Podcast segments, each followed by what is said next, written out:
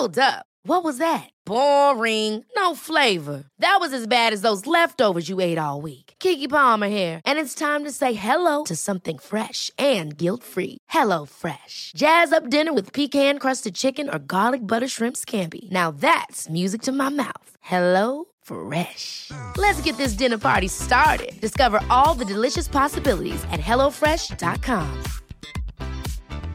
I'm Sandra, and I'm just the professional your small business was looking for. But you didn't hire me because you didn't use LinkedIn jobs. LinkedIn has professionals you can't find anywhere else, including those who aren't actively looking for a new job but might be open to the perfect role, like me. In a given month, over 70% of LinkedIn users don't visit other leading job sites. So if you're not looking on LinkedIn, you'll miss out on great candidates like Sandra. Start hiring professionals like a professional. Post your free job on linkedin.com/achieve slash achieve today.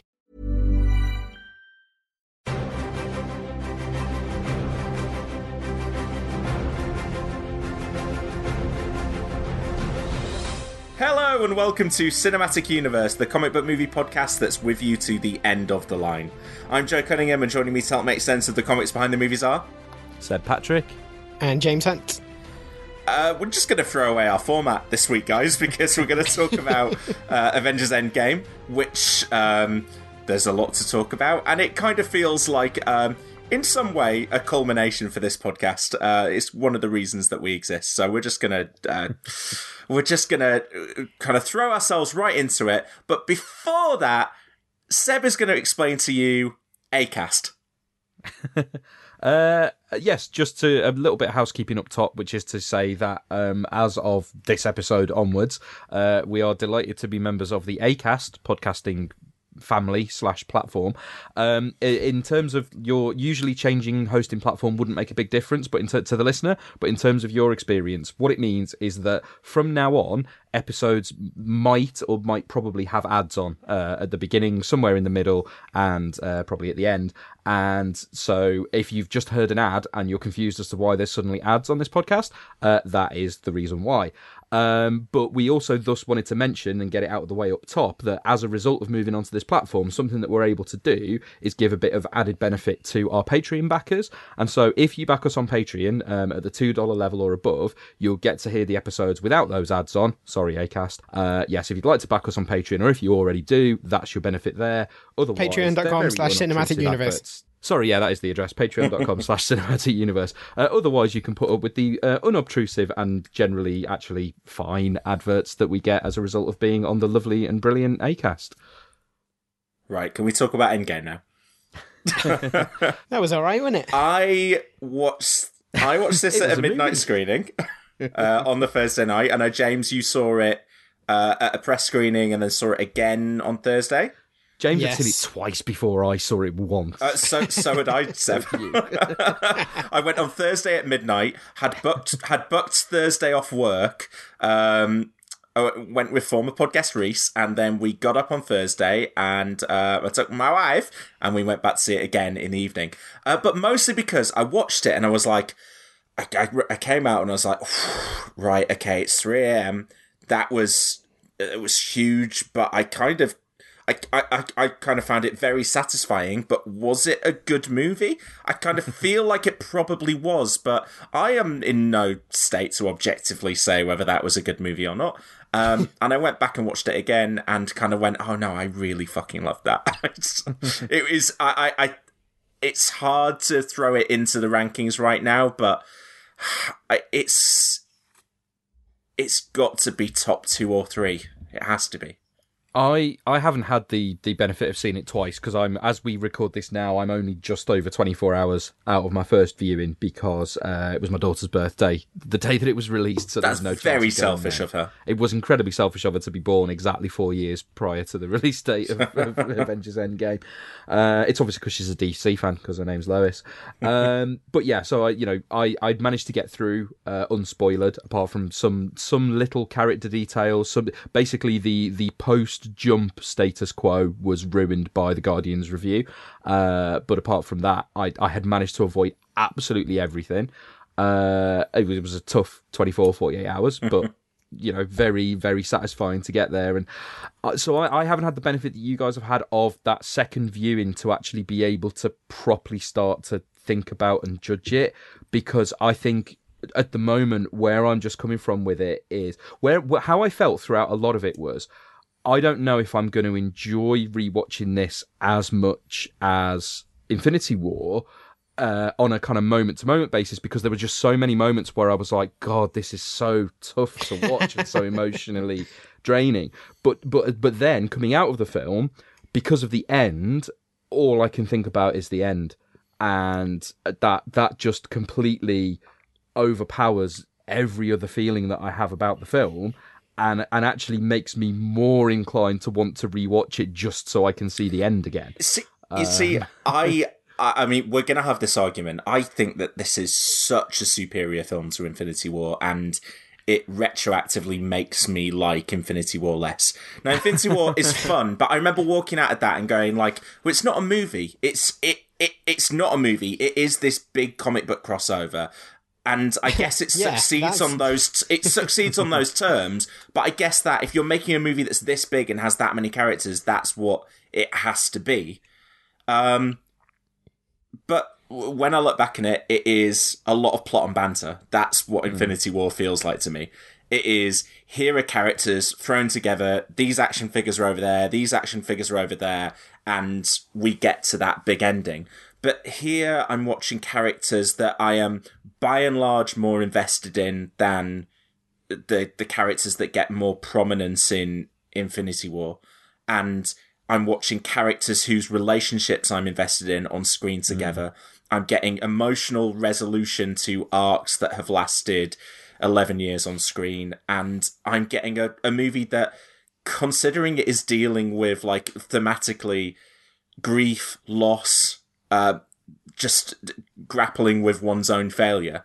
Um, this is a goofy movie that is silly and fun and like I know that there are like sad things that happen in this movie, but to me I walked out of this feeling like that feels like a celebration of all of the things that I have loved about this franchise for the past decade. I mean, I, I- I think I would I think I would agree with you, know, because I'm I'm going to let us throw over to James for the dissenting view. um, uh, but I do, th- I mean, without that that benefit of that second viewing, I think I would probably agree with you that I, in in the terms of I think it functions better as a as a movie than Infinity War because that all that stuff we talked about with Infinity War of it was amazing, but it was so unlike a movie in so many ways that it was hard to judge it as one. I think this functions better structurally as a movie. I don't think anyone would. for that. Any, I don't think anyone would disagree with that. Certainly, I wouldn't disagree with that. Uh, Like the thing is, as much as I love Endgame, it is extremely conventional in the sense of, hey, this is a movie. whereas, like this feels like an Avengers movie, whereas Infinity War felt like a, a comic crossover come to life, and I Yeah. respected that so much in that they just went, you know, all this stuff. We don't need to pretend you know, we don't need to service the arcs for people who haven't seen the previous films. We don't need to set up who Peggy Carter is. We just, you know, throw in all these is- ideas and off it goes. you're you're right that this um I mean, I would, I would still, I would still love to know what it's like to watch this without prior knowledge. But this definitely doesn't assume that you've necessarily seen every previous film. I think it, it obviously assumes that you've seen Infinity War, um, but it, yeah, it doesn't have that sense of. It makes Infinity War kind of feel a little bit it, like less essential to me. Like oh, it's like it's like what do you need to know from Infinity War? They all got dusted. Right, Yeah. okay. Well, Yeah. it's like I, I I just can't get over and just just to kind of just launch very quickly into a, a plot thing. Imagine explaining to somebody that in like the opening what like fifteen minutes or so of a movie, um, the Avengers go into space. Most of them go into space for the first time in their lives. they go into deep space. They track down Thanos, and Thor chops Thanos' head off. Imagine explaining to someone that that happens in the first, which is probably not 15 minutes, it's probably more like half an hour, isn't it? But no, it's that is- very quick. It's like the Yeah. first Yeah. 15, No. 20 minutes. Yeah. That's a whole movie's plot in like an episode I of loved, a TV show. I loved that as an opening. Like them all getting together, going, "Okay, let's sort this out." They go up to space, they find out they're fucked, and then they kill Thanos, and then they're like, "Oh, now what?" Yeah, and like that's- a whole movie. that's that's just the premise of this movie. Yeah. The setup for this movie is a whole movie in itself. Yeah. I, I, I will say I, I kind of understand what James means when he says it's more conventional, and I'm gonna. This is my humble brag moment, but I, I, I was we, I was in, um, I was in my Uber heading to town with Reese, and I was saying, look, this is this is what I think happens at, in the first like half hour of the movie. I think someone saves Tony, Tony comes back to Earth, all the Avengers go back to kill Thanos, and they do it, and then they go, oh, but wait, we still don't know how to bring the people back, and then you have, and then you have the time jump, and then because we knew the time travel stuff. that apart from the scale of the time jump, but let's mm. get to that. Yes, so the scale of the time jump, I had no idea. And when it came up with five, I was like, well, I guess it has to be months, but I thought it would be more than five months. And then it goes years, and I went, no, wait, what? Oh, shit. yeah. Um, but then, yeah, the time travel stuff, again, like New York felt like a safe bet. I thought 1945, but they do 1970. And then I guess they had to go to Thor the Dark World. So that was, that was fun. But uh, I- like, and then I, I would say that I hadn't figured out the, how they got Thanos back into it, but I figured that they would have to. You know, you he's still the villain. He still has to be the guy at the end. You're not going to introduce a different threat at that point. Um, and then obviously, as our as our listeners will know, um, kind of the end end of the movie was something that we had been rooting for for two years on this podcast. Quite a long time, certainly. As as I was I mean, the thing is, it it's such an obvious, well, not an obvious, but it's like it's not, though, is it? It's the ending you want for the character, right? yes, yes, Is that somehow he he, as a reward for defeating everything and for you know sacrificing his entire life, he gets to to come back and have that dance that he missed. Like that's the reward. I just, while it obviously feels so right, um, and, and we all know that, and we dis- discussed the reasons why, I just can't believe that it actually that. And that just, Hmm. I'm still 24 hours later, I am actually in disbelief that that was the final shot of this film. um, and. It's just gorgeous on, as On my way, I was saying, I was actually saying to Joe about how, as in my wife Joe, not this Joe, um, about how I'd been thinking um, about like the version of Endgame that I was expecting, and I was getting emotional thinking about the version of the film that I expected. Never mind like the actual one that I was going to see, and I was I was getting emotional thinking about the things that might happen, and that was one of them. But I didn't actually expect that it actually would. I'm just, I, I, you know. And obviously, there, there were points um, at which I knew it probably would. You know, as soon as he said, as soon as they started talking about the time travel thing, and as soon as they said about, and then you've got to come back, I was like, I actually turned to Joe and I went, he's going to do something here. I know what he's going to do. yeah. And, and See, I'm not one. for me- I'm not one for talking during the film, but there were a couple of moments where I was whispering to Joe, like, I think I was what's- what's coming. in. Not saying it, but just saying that I had a thought. And even then, that you so so he does it and he goes, and then you have the whole old man bit. I know we are going to come to all of this in more detail. I just kind of want to get my emotions about it out now.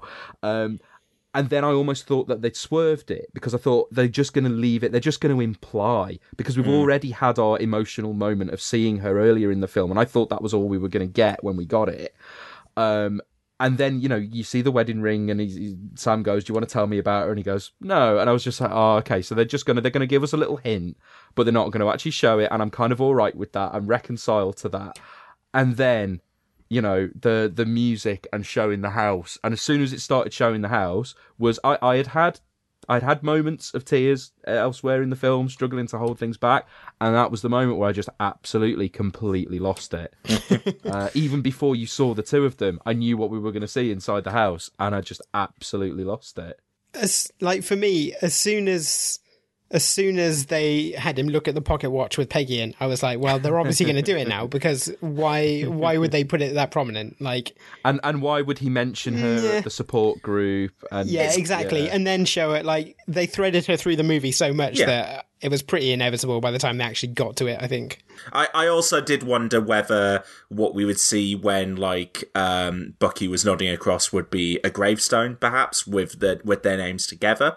Um, but I think I think that actually showing it and playing that music, it's just executed in in a in a lovely way, and to have that music playing over the end credits as well. I mean, I don't know if you any of you guys were film, familiar with that song. Um, it's been a long, long time.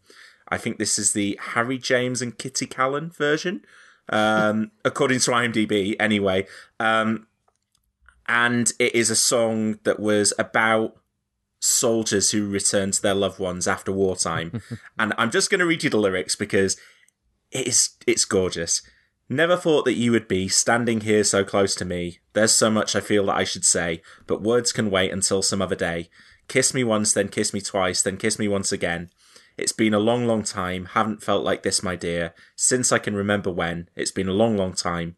You'll never know how many dreams I've dreamed about you, or just how empty they all seemed without you. So kiss me once, then kiss me twice, then kiss me once again. It's been a long, long time. Oh, my heart melts.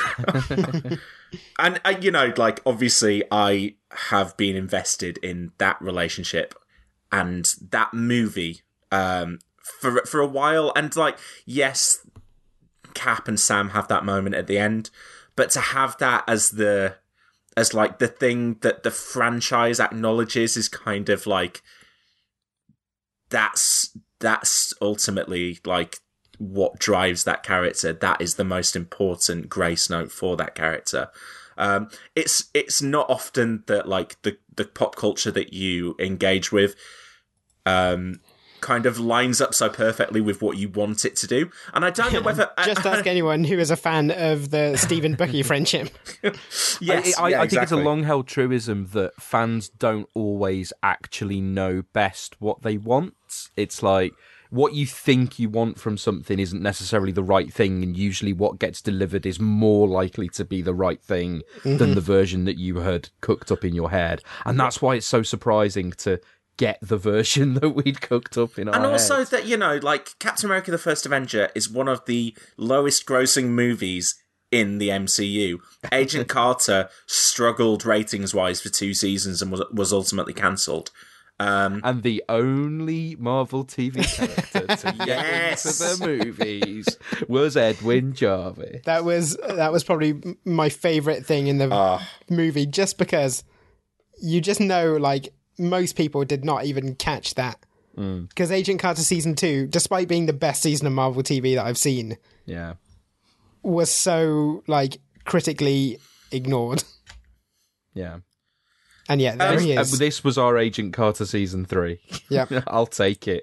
I have a que- I have a question for you guys. Now we're we're probably going to have to get into time travel and rules of time travel at some point in this podcast because um, I, as much as I love the movie, I think it- the time travel stuff is messy. They don't make the rules of time travel as clear as they could, and it No, they also have their cake and eat it. Yes, and it also seems Yeah. to kind of leave a lot of questions for movies moving for for the for the MCU moving forward.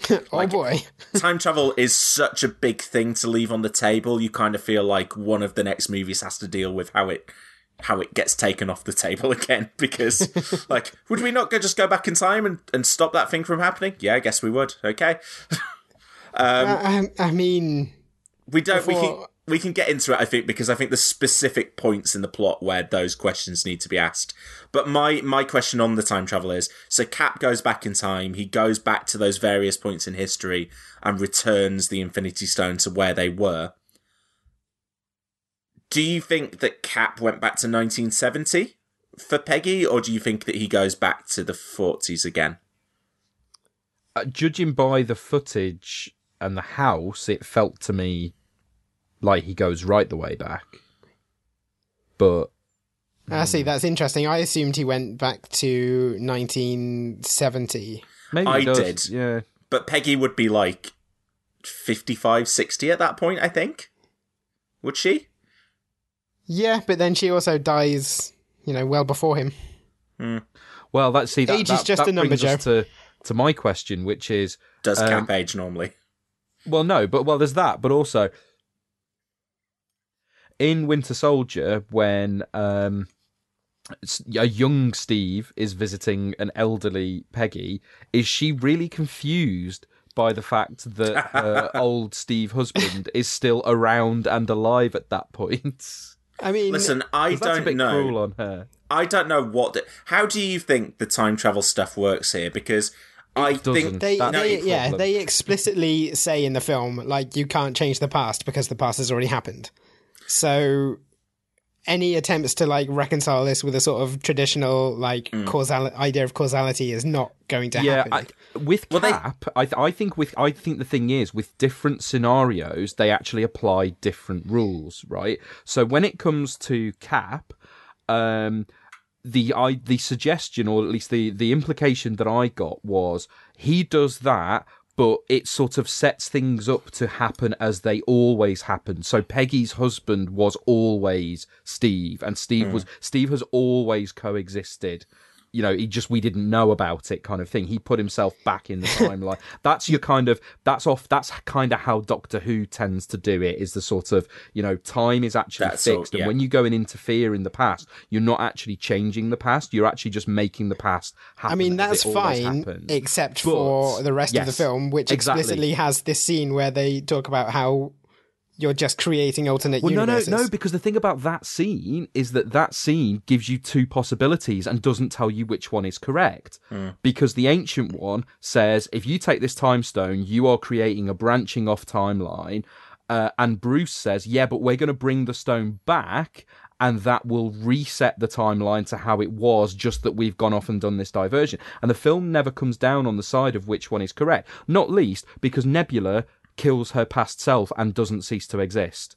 And So, yeah, 'cause I- up to that point, the film has kind of pretended that it's got Back to the Future rules. well, no, no, um, no. but it It, explicit, it explicitly says early on, we're not Back to the Future. Like it says, you can't, you can't do Back to No, the but then Future it is, to the 'cause then past. they do Back no, no, no. He, he, like Hulk specifically says, time travel isn't like Back to the Future.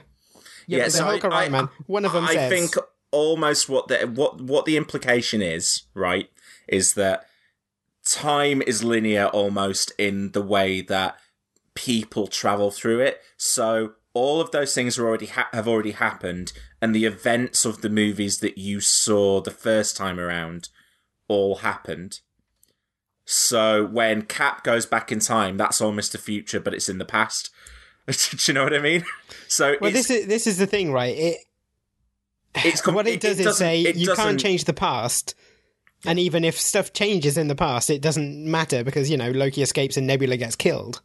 Yeah, But so so also Loki- then Captain America goes back to the past and is still in our universe, right?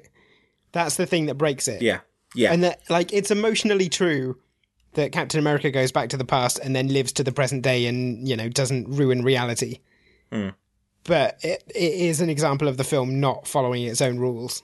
Yeah. And uh, but you know what? I'm fine with it. Yeah, like who cares? Like, yeah, honestly, I. I, I, it doesn't. I matter, really does don't care because I mean the the movie if if what they if what they establish is there is time travel that's happened and we're going back to do all of this fun stuff that works for this movie but still means that all of the events of the previous movies that you enjoyed happened then great that that works for me and Yeah. if yeah if my brain hurts trying to figure other stuff out that's equally fine. Like so and, like- and similarly with the with Loki grab, grabbing the uh, space stone, I think Loki's still dead, but there is a version of Loki who had other adventures during that point, and I think we're going to see them on Disney Plus. I mean, the, I always, I've always thought the most sensible way to treat time travel is that if, if any time that people go back, well, you either do it one of two ways. You either do it the whatever you do doesn't actually change; it just happens as it was meant to, or you do the if you make a change to what you know to something where you know you've made a change to the past that you know to have happened, you are creating an alternate timeline, and and and from then on, you only exist in that ultimate timeline, uh, that alternate timeline, and the other timeline before you changed it continues to exist without you, kind of thing. I mean, this is is going to keep YouTubers in like, you know, like fucking mistakes the Endgame made videos for the rest of the year. But I don't think it matters to us. It doesn't. It, it just doesn't matter when you get when you get the because the time travel sequences I think are uh, largely really really good, uh, really emotionally satisfying, funny, um, and and the, and at the same time you get a really gorgeous ending that feels the like the perfect way to end this movie and end end this uh, Infinity Char- Saga. Well, end the character certainly. Well, yes. Um, so I yeah, I'm fine with it. I'm completely fine with it. so Um, there's another thing that happens at the end of the movie. Um, and I think we should talk about this first as well. We are we are going to go through and talk about stuff in detail because I think it's the uh, it's, this is a movie that kind of each scene and each sequence kind of deserves a little bit of discussion. But um, obviously, we also see the death of Iron Man at the end of the movie. Um, what? so we get the we get the um, I am Iron Man, which uh, the third time I think he said that in the MCU. Um, I'd I'd rank this as the mm, second best time that he said it. I don't know. Which one's the best? I don't know. They're all really good. That's the problem. They're all really, really good. Like one is one is the like the moment that shapes the MCU where he announces himself. One is a brilliant thematic conclusion to Iron Man three, and this one is like saving the universe. Um. So yeah, Iron Man dies. We see his funeral. Um. We get him kind of narrating things for a little bit as as his hologrammatic self.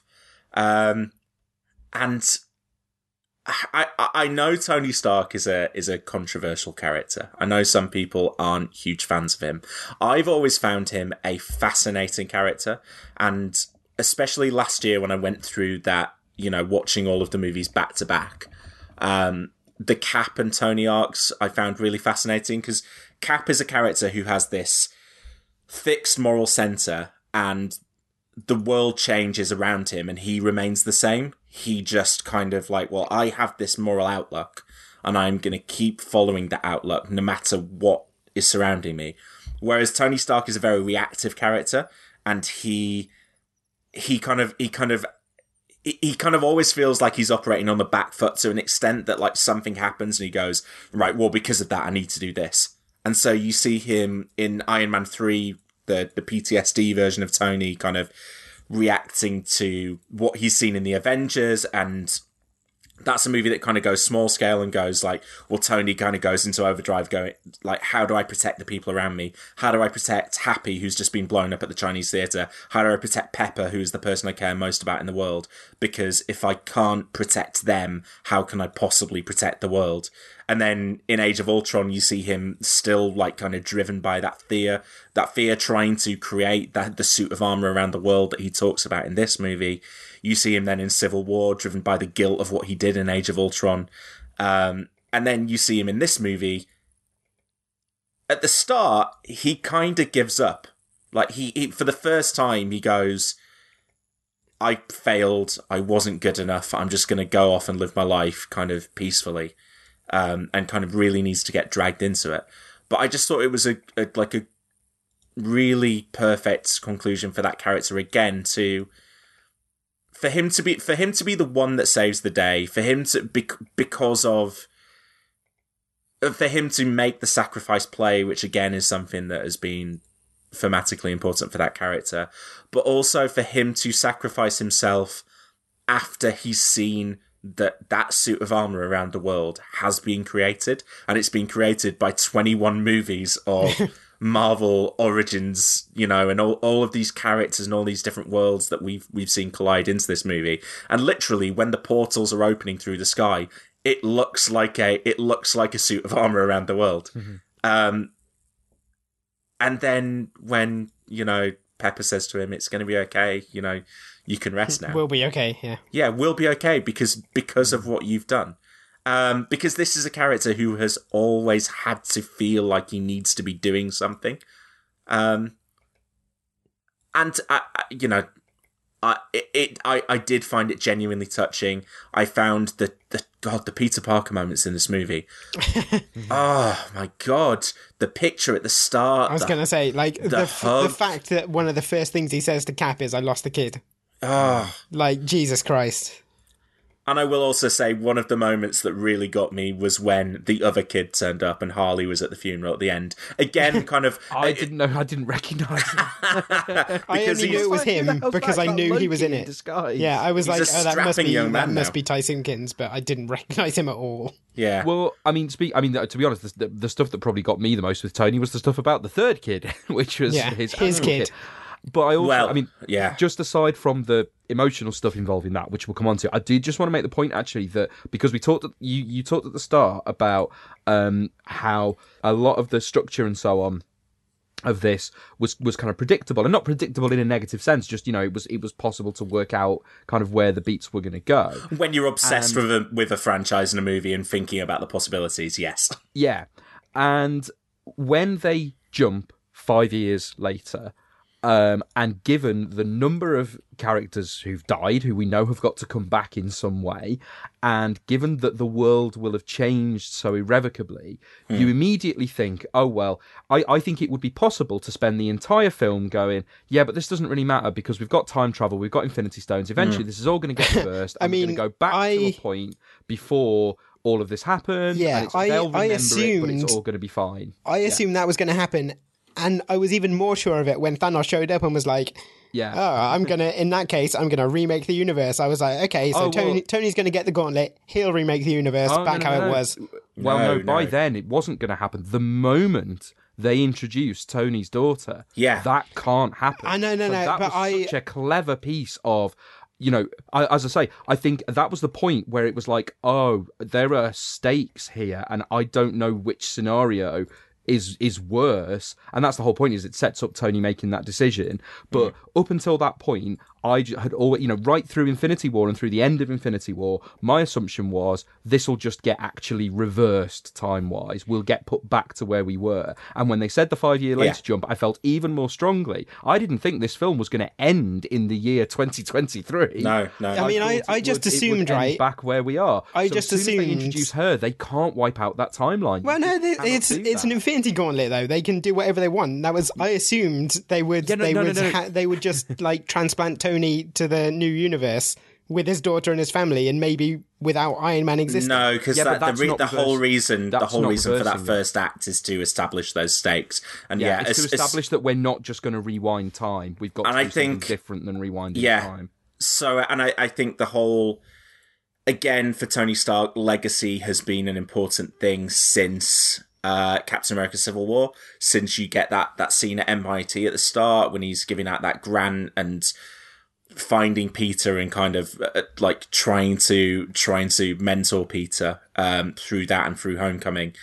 Um and then to to have his daughter introduced. And and family also feels like an important thing in this movie because loss and because opening on the Hawkeye scene as well and and really hammering home that all of these people have like have lost people that are important to them and they need needs to come talk about that scene at some point. Oh, well, well, we'll get to it soon. But that you but needing to bring them all back, you can't say it is so important to bring all these characters back, but have Tony's daughter like as some as as a as a character who can be wiped from existence. It just doesn't. It, it, felt like emotionally those had to be the stakes, and that you hmm. they had to figure out a way to get to get to the the characters being brought being brought back, but in the present day, and they Well, obviously this is did what I mean. I- and I managed just- to bring Thanos back into the present day as well to have that fi- to have that final showdown. like it just seemed to me as though they were you know obviously they set up that conflict with the character but that was what to me made it obvious that he was going to get the infinity gauntlet at some point like as if that wasn't obvious from the start of infinity war. That they could just go well this is how we're doing it. Like tony's going to get his tony's going to get his daughter and stop being iron man and that's why he will never be iron man again because he's got a daughter instead. Like I, I genuinely thought he was going to live up until he died. Yeah, I, well, I, I didn't think I didn't know that he would die, but yeah, it just felt like the daughter meant that you couldn't reset things. I mean, the fact um, that they didn't reset things is like pretty ballsy, and also Yeah. I'm I'm slightly concerned they have fundamentally broken the Marvel Cinematic Universe, which in a way is, you know, mm, it's so- exciting because what they've done is is something that like change fundamentally changes the the setting of all future movies, but also the way they've done it is like, well, that made sense for this movie, and we'll figure out the rest later. So in a way, it's kind of to be applauded Well, that they I- they were thinking about that primarily. so we were discussing this afterwards, and uh, like it felt like the movie made problems for itself intentionally almost like the the the time jump it didn't have to be 5 years they they decided on 5 years and they made the decision for it to not reset afterwards because they could have as you said they could have established rules and ways of getting around that that everyone got returned to 2017 2018 and uh, the characters that had been born since also came back because Tony had the gauntlet and he could manipulate reality however he wanted. And again, the time travel rules, it felt like you could be you could be a bit more explicit and kind of a bit more like this is how this fixes things. But they didn't, and they didn't in a way that I, I, I felt like had been done almost intentionally. Like they'd made things more difficult for themselves almost intentionally because maybe they want a five year time gap for the movies that are upcoming. Maybe they but want, like, maybe they want that bit of that. Maybe they they want that bit of time to play with.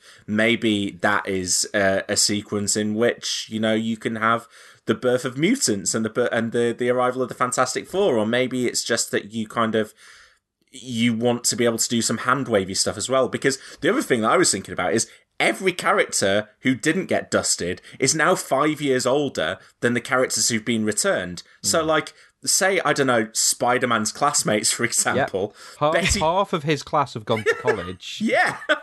like, it might be like the. but uh, none of the ones in Far From Home have. well, this is like Yes, Far From yeah. Home, assuming right that that this sticks and Far From Home is set after this. Are they going to be like? Okay, for a start, this was one of my problems with the Netflix shows, which is that they used to constantly sort of reference, oh yeah, the incident, but not every conversation that they ever had in the Netflix shows was, hey, it's fucking crazy that aliens exist, isn't it? like you would imagine. And so now, like, are we supposed to believe they're just swanning off around Europe for a bit of a like school jolly, and they're talking about things other than holy shit? Remember when we were dead for five years? To be fair, comics have to function on that premise. that yeah, yeah, yeah. People don't just Yeah. talk about all the weird shit. Also, what I, th- I do think it's really interesting, and I, I actually do kind of have a, a, a thought on this about how, um, you know, we already know that Far From Home exists. We already know quite a lot about it, although probably maybe not as much as we think we do. And most people probably had trailers for Far From Home prior to Endgame. I, I certainly did.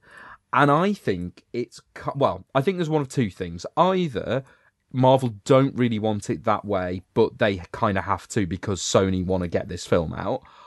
Or I do think there is a point of like the end game is such an end. It's you know, and and the the way it does the credits, the way it does the ending with Steve, everything about it has this enormous sense of finality to it.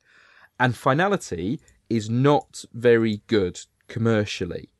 Um, and what what I liken it to is a, a thing where Russell T da- that Russell T Davies talked about in his book The Writer's Tale, where he talked about how at the end of every one of his series of Doctor Who, you had an ending and you had a kind of an emotional ending, um, and then he would have the moment that queued up the the Christmas special that followed the series. You had uh, Catherine Tate appearing in the TARDIS, and then you had the Titanic crashing into the TARDIS, and you had David Tennant going, "What? What?" And he said the whole because there was a whole conversation in the book about yeah, he was going to do that at the end of series four, which has got a massively emotional ending and ends with like David Tennant's doctor drenched in the rain and, and basically crying, and, and it's like a proper downer of an ending. And in in the in this book, over the course of these emails, he they have a conversation that actually um, culminates in in Russell deciding not to have the the tacked on scene that he was going to have leading into the next Christmas special. But he said the reason he did that was so important because for the kids watching, you needed to not feel like this was an end and this was a downer. You needed to always know that the next adventures were coming along. And I think that, you know, Endgame had to end the way it ended and, and doesn't have a post credits tease or anything like that. And that's right and proper. But there has to be something in the world that says to 10 year olds, come back for the next one. Um, and I think Far From Home, I think that's the purpose of Far From Home is to do that, is to say to you, look, there is a future. You don't know what the shape of the rest of it is, but we are carrying on. Yeah, yeah. Um, and, and I would imagine that Far From Home deals with this in some way. But yeah, next, probably very ne- quickly at I was the going to say. I don't think it'll deal Yeah. with it in a massive way at all. I mean, it, it certainly puts that oh, he's like he's like Thor and Iron Man comment. Or was it Doctor Strange and Iron Man? No, he's it's, he's like he's like Thor and Iron Man. He doesn't compare him to Doctor Strange, which is quite funny because the one who he looks like the most. Yeah. but no, it but is like Thor certainly you can imagine in a world where Iron Man is gone, kids will be looking for the next Iron Man, and it makes it all the more clear that Mysterio is going to be posing as a hero. Oh yeah, Anyway, so to, to just go back to kind of the the emotional stuff with Iron Man at the end, um, I thought the it felt appropriate that you got kind of the Iron Man and Cap scenes at the end. Um, we'll get to the the death of Black Widow as the movie progresses. I presume the reason that we don't get kind of any extended loss of Black Widow stuff is because she has a prequel movie coming, and that will kind of indelibly be a part of that film. Um, but I just I thought the way that they kind of balanced the loss of those two characters at the end, the scene with Happy and the daughter and the cheeseburger callback to Oh the first god, that Man. killed me. Absolutely killed me. And we had an amazing moment in our screening. Uh, so that not at the midnight. So, so the second time I went back to watch it, um, we were in we were in this. Uh, we got to the scene where Iron Man died, and there was a bit of like there was a bit of a commotion a bit further down our row as he was dying, and it felt like someone was really like angry about it, like almost that someone like aggressively picked up their popcorn. And I was like, oh god, don't don't ruin it for everyone. Uh, and then we get to this it's the next scene and Tony is talking to his daughter and then he leans forward and says, I love you 3000.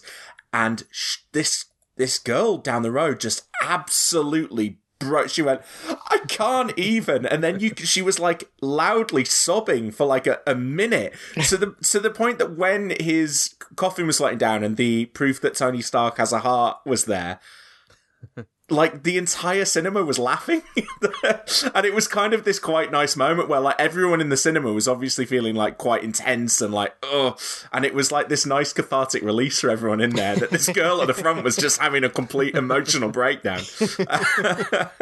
But again i thought like that's the power of these movies that they have kind of been that important to this yeah, I mean, in the in the critic like screening, that- uh, there were maybe like f- five or six like rounds of applause, Hmm. and when I saw the public screening, there was a lot of sobbing. yeah yeah um, But I mean, I saw it with two full houses, and it was really interesting to me the way it was. It was different both times. yeah yeah, But like, yeah. absolutely, one of a movie that clearly audiences connect with on such a massive scale that it can can really affect your enjoyment. Like all the people who But are think- complaining that like, oh, you know, the cinematic experience is being ruined because people only go and see these blockbusters. Like that's the cinematic experience, surely. I, I think as well the fact that this movie put so much put so much thought and attention into the emotional arcs of these characters and kind of remind you what these characters have been striving for over the course of these movies. Um, it, it pays off, and particularly particularly with Tony because he gets to see his dad earlier as well. Like there's and and all of the stuff at the start with him and Pepper. Um, yeah, it You- it you do works. sort of it feel, works don't you, in the context they- of this movie alone. Even is what I'm. It feels like they rewatched all those movies and had a big whiteboard where they were like, "What do we need to pay off in this movie?" They were like, "Okay, well, Tony's parental issues need to be sorted out. Like, Cap needs to move on, or you know, resolve the fact that he will never find, you know, never be with the love of his life or whatever." And, But you you know, know what I mean? they they went through and like ticked off everything that that didn't get resolved in a previous film. But you know what I mean? Like, I feel like if you have the two whiteboards, one is Infinity War and one is Endgame. Endgame goes, how do we emotionally pay off stuff with Tony's dad? Infinity War goes, what if Tony met the Guardians of the Galaxy? Like, one of those whiteboards is more interesting than the other to me. and I get, I mean, that, I- Infin- I, the get that is, I- Infinity War is a fun John, and it's a it's a, a lot of space nonsense, but this is what I want. This is what I want from like, a I Marvel don't, movie. I don't want to come out with anyone thinking that I think Endgame is anything less than a five star movie. It's just that You love Infinity. War. Infinity War is like, like I say, it's like no other film in the franchise, no other film outside the franchise. Like it's entirely its own thing, and it's so much fun. Like Endgame has a lot of emotions in it, but Infinity War is just like fun, fun, fun, fun, fun, fun, fun. Oh shit, everyone's gone. The end. See, I think this movie is more fun. I think it has, It, it so- has fun stuff for- in it. for And the all of ending the stuff that sequence is It's got certainly. nonsense. more humour in. Yeah, No. it's it's so goofy, James. It is so so goofy. I mean, there is there is an angle like because so I think uh, another thing that you've already kind of talked about a bit, but something I think is really interesting about this film is that you can actually take this film as being structured around the arcs of different characters and it still works. Like mm-hmm. you can take it as a Steve film because it has the Peggy arc running through, it has Steve fighting himself, it ends on him, you know, it's kind of it's a very Steve film. Equally, it's completely a Tony film. It opens on him, it's about his arc, he dies at the end to save everyone, you know. But also there's a, way Nebula you can look at this film as an Ant-Man film. And a Nebula film. And, and and yeah, but well, yeah. I mean, the point is, there's several characters that it works with, but the fact that one of the characters around whom it is actually structured is Ant Man, and that's like, you know, I mean, well, what that is though, weird and, and and interesting. That's but also good. it means there's a lot of jokes in it. that's just good ensemble writing. Like that's that's how you write an ensemble Hmm. cast, and it's something that, like for example, Chris Claremont used to be really good at in the comics, and it's something that Brian Bendis in the comics is very bad at, which is juggling a cast in a way that feels like everyone should be there. Yeah, So so this feels like a good moment to do my ode to Christopher Markus and Jay McFeely because I uh, again I, I rewatched all of the MCU movies uh, up to this point. If you want to hear me talk about those again, head to Patreon where I've done uh, wrap up episodes of Phase One and Two, and now that we've done Endgame, Phase Three will be coming as well. Um, but Marcus and McFeely. Um, what the, the movies they've worked on through the MCU. They wrote the screenplay for the first Avenger. They also worked on Thor: The Dark World, but that's a movie with I think eight credited screenwriters. So take that with a pinch of salt. Uh, Captain America: The Winter Soldier. They were uh, wrote the uh, premiere and some of the some of the episodes of Agent Carter. Then Civil War. Then Infinity War, and the and and then Endgame. So from Winter Soldier onwards, they were the Russos screenwriters for me, uh, I think this is why that I have such a kind of like a, a love hate relationship with the Russo movies. I think Markus and McFeely deliver fantastic scripts. I think thematically they are really, really interesting. I think Infinity War, again, like I'm saying that I like Endgame more, but Infinity War is still like to get from A to B in that movie and do all of that comic book crossover stuff is no mean feat. And for it to track and for you not to feel undersold on the spectacle of that thing is an achievement in and of itself. I come out, I, I think I come out of all of the Russo and Markus and McFeely movies going, wow, what an amazing script that those sa- that, that those safe pair of hands in the Russos. Like, I don't think the Russos are bad directors. I think the Russos there's a reason why Marvel kind of latched onto them as these are the guys we that we want to bring these important movies to the big screen. And they are they are very very competent, but you are never going to walk out of a, a Russo brothers movie going, "Wow, didn't they really deliver some visual flair there? Didn't they really add something that like that that you that you couldn't have got from another filmmaker?" But I think they are very good at taking those good scripts and making sure the things that work in the scripts work on the screen. Um, my major complaint here would be from Endgame would be that did the final battle have to be on a grey, fiery, rubbly background? Was there was there no other setting for that? I mean, and it, sort of, it sort of feels like they did that because there were so many people and they were clearly Yeah. all Yeah, individually yeah. done on green screen. So Well, and and again, I think this this is a movie where the action sequences with the with the Russos are much the same as they've always been. I, They're I ve- did think they're was- very I, good. I was really looking forward to you reacting to the fact that you get on screen. I mean, I don't know exactly technically how it compares to Lord of the Rings, but essentially what might be the biggest battle ever put on screen, and it is two groups of people charging towards one another in a profile side-on view shot. I thought of you when that happened. might as well And be is- in an airport car park. and that's and that's one shot and then for the rest of it we focus in on now this character is fighting this character here and this character's talking to that character it goes into it like one thing happening at once. You never have any sense of the geography of that. Occasionally you see the edge of the battlefield because there's water and doctor strange is holding it back. But you don't know where that is in relation to. Is that nearer to the avengers side of things? Is that nearer to thanos' side of like i don't I never track the the geography of that sequence. But when they're going into the small, like, here is Spider Man instigating instant kill mode, or here is Black Panther charging through with the gauntlet, like those little moments in with within the action, they're really good at. And here, what I wanted was the little moments, and I think because they actually nailed the arrival through the portal shot, and again, like there was a, a, like there are so many moments in that final sequence where you are watching one character on screen doing something actiony, and I'm going, "Oh my god, that's really good." Um, I kind of, I kind of don't care in this movie that, that the Russos are not trying anything more ambitious because maybe if they are trying anything more ambitious, they don't stick the, they don't stick the grace note kind of things. I mean, and especially I'm the sort of person who doesn't really care about action. Like, I I only care about action when it's illuminating character in some way, or at least serving some other purpose. I mean, like this is my problem with with Mission Impossible Fallout, which is that it's just a bunch of stunts, and I don't give a shit about stunts. Like, give me a yeah. joke or a, a, character moment. It doesn't I mean, matter if you're wrong about you're wrong about that, but we don't need to argue about that right that is a that is a movie that is is completely anchored in the emotions of the characters and just also happens to have amazing action.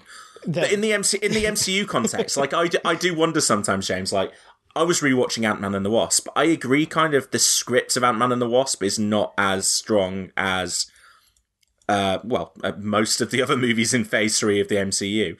But I think Peyton Reed's handle on the comedy and Peyton Reed's handle on the action as well. Um, the action is so clean in Ant Man and the Wasp, and the the choreography of that action and thinking about mm-hmm. where characters are going from the big to small, stuff like the making the salt shaker big and the guy running into it straight afterwards. That I have a real appreciation for because I still have to watch those scenes. I don't just turn off my brain when the action starts. Um, and uh, and yeah, and Doctor Strange as well. I think Doctor Strange's got fantastic action that's just like really, really pretty to watch. And again, they're transforming city streets, and I kind of know where people are in relation to one another. Um, the Russos, the Russos don't have that, but what the Russos have here is scale and spectacle, and they have a really, really good script, in my opinion. Do you know? just to show you what my brain goes through when I see a big action sequence coming. When they, when everyone came out of the portal, part of me went, they should just cut to like smash cut to this all being over and just skip the fight.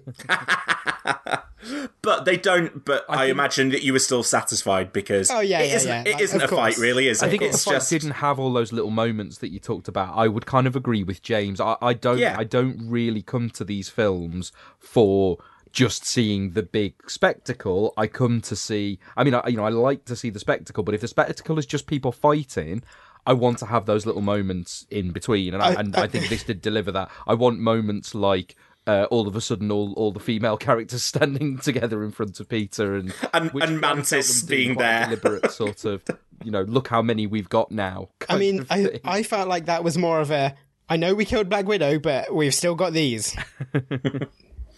Yeah, uh, the, the, Mantis being there, I and I've heard from a couple of people separately since then that go went like, you see his character, and like, yep, yep, yep. What's Mantis gonna do here? well, yeah, but equally, if they leave her out, it's yeah, kind of yeah. incredibly oh yeah, yeah, yeah. to a character to do that. So. It's just funny on a on a plot level. Um, I'm Sandra, and I'm just the professional your small business was looking for. But you didn't hire me because you didn't use LinkedIn jobs. LinkedIn has professionals you can't find anywhere else, including those who aren't actively looking for a new job but might be open to the perfect role, like me.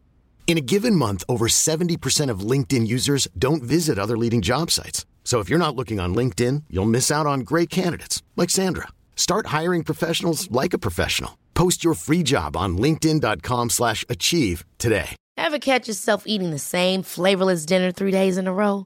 Dreaming of something better? Well, HelloFresh is your guilt-free dream come true, baby. It's me, Keke Palmer. Let's wake up those taste buds with hot, juicy pecan-crusted chicken or garlic butter shrimp scampi. Mm. Hello Fresh. Stop dreaming of all the delicious possibilities and dig in at HelloFresh.com. Let's get this dinner party started.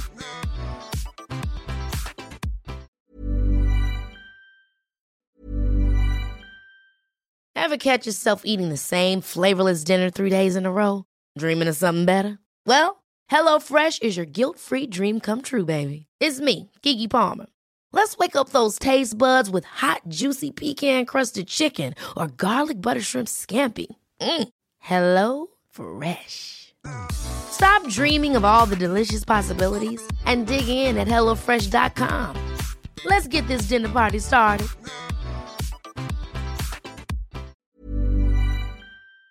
Okay, well, guys, we're nearly an hour in. uh, shall Jesus, we? already. Shall we skip? Shall we skip back and start going through the movie chronologically? Because I don't, I don't want to miss anything. So, so right, guys, we're going to start the pod. Forget the rest of it. Delete the rest of the podcast. Um, we'll start here. So, welcome cinematic universe. At the start of the movie, uh, we are three weeks after Thanos used the Infinity Stones. no, no, no. At the start of the movie, at the start of the movie, we are just as Thanos is about to use the Infinity Stones Yeah. because we see Hawkeye and his family. Oh yes, of course. Sorry, and then we get sorry. the unintentionally hilarious spectacle of Hawkeye watching his entire family disappear. To be you are dead right, inside. Obviously, most of us knew what was going on there. Yeah. But actually, my you know, my, my wife is not like she doesn't pay attention to these films. She knows what's going on. That was still a shock to her. She actually gasped when his family disappeared. yeah, I, that's I can appreciate if you don't know it's coming. Take that. If you don't know it's coming, that would be a shock. When you know it's coming, like when you friend know of it's the coming friend of and the you podcast, care Mike about the Leader, character, called me a monster for laughing at that scene. Yes, and then when I went to see it with my friend, I didn't tell him it was going to happen. He laughed. I was like, okay, he's- it's not just me. he's a monster as well, and because he is friends with you. At this point, James, the- at this the, point, like- you're just my you're just my friend from work who I podcast with. the extreme tragedy of it. is- It's just like it's like at the start of Up, where everything's going Oh. happy, happy, happy. You're so happy, and you're like something bad's going to happen, and then it's like the worst thing happens, Another movie, that and that made me laugh like. as well.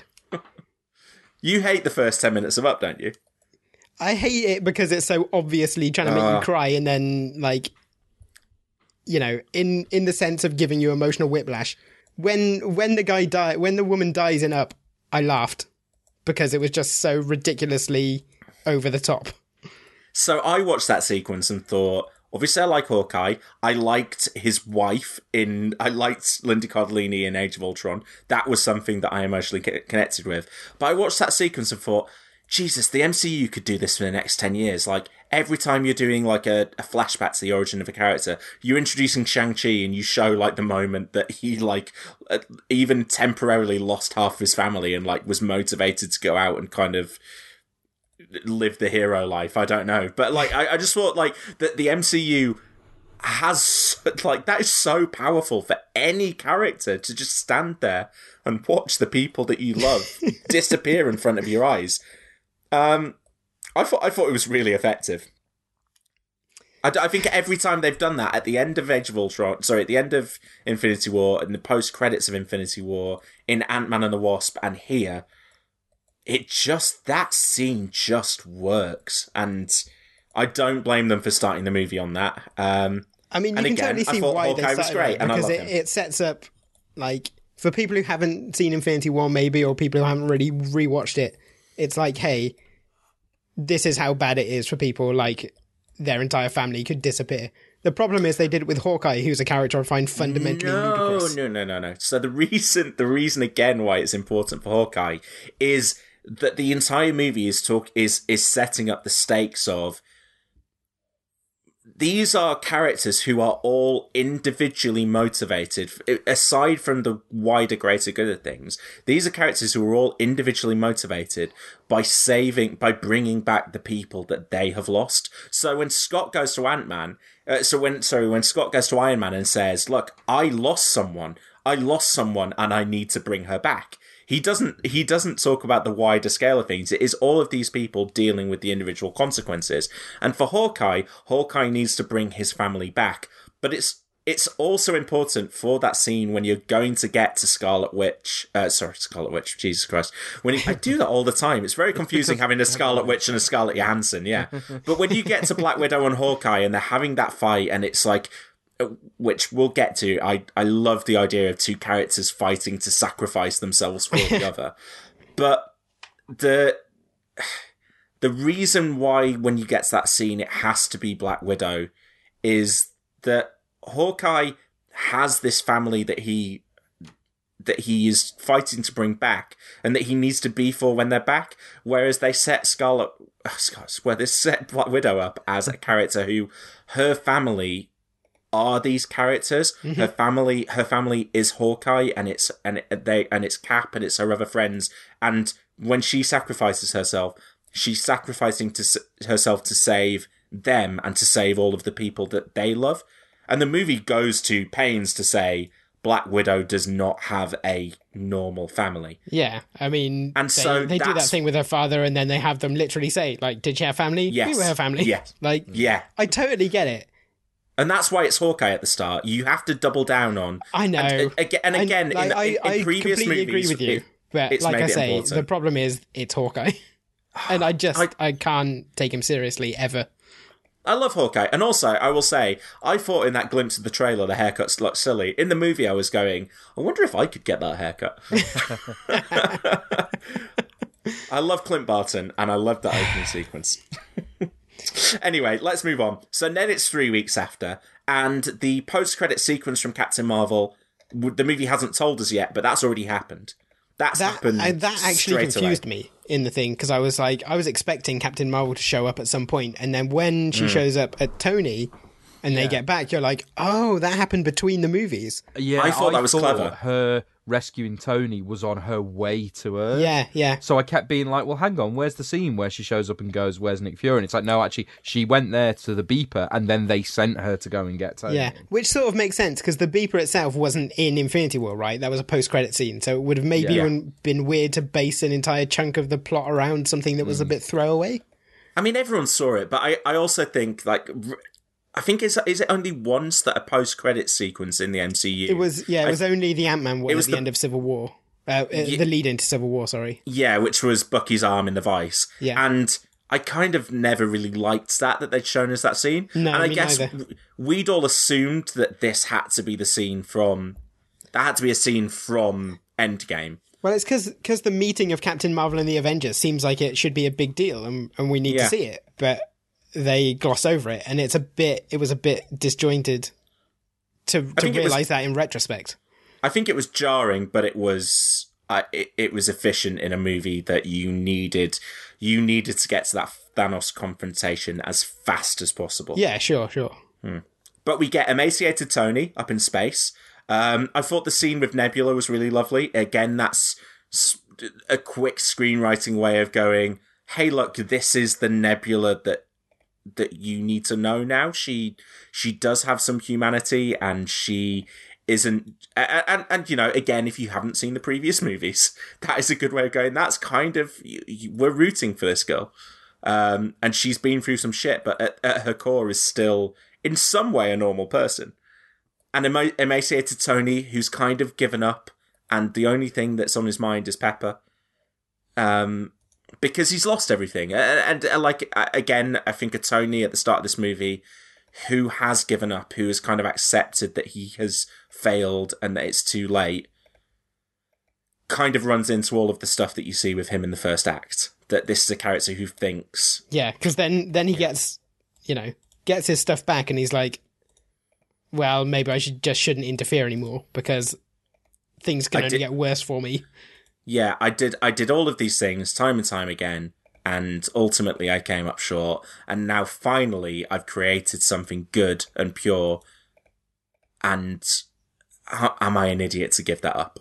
Mhm. Um, yeah, so I, I thought all the stuff on the spaceship. I thought emaciated Tony looked kind of great as well, uh, especially when he's back on Earth in the drip and collapsing in front of them, and again lashing out at Captain America in the way that he has done a, a bunch of times. But for me, like Tony feels like a he's always a character who to me what you see on the surface is not what's going on, underneath. And when Tony is lashing out at Cap and saying, "Where were you?" what he's really saying he's is, saying- "I I fucked up again." Mhm. Um, and I Yeah, think he's saying think- you're supposed to stop me doing this, but you weren't there. Yeah.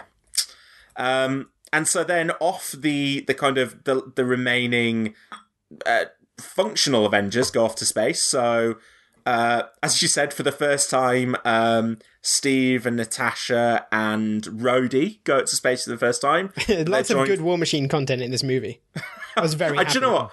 I knew I knew you would love that, but the, he was the one character that when we got to the end of the movie, I was going, I was wondering, I wonder why they chose to keep him alive because it didn't really feel like they had anything for him to. Because do. he's cool, that's why. Because he's He fundamentally lots of- cool. Lots of them are cool. Did you see how big his armor got by the end of this movie? Yes. It's like massive.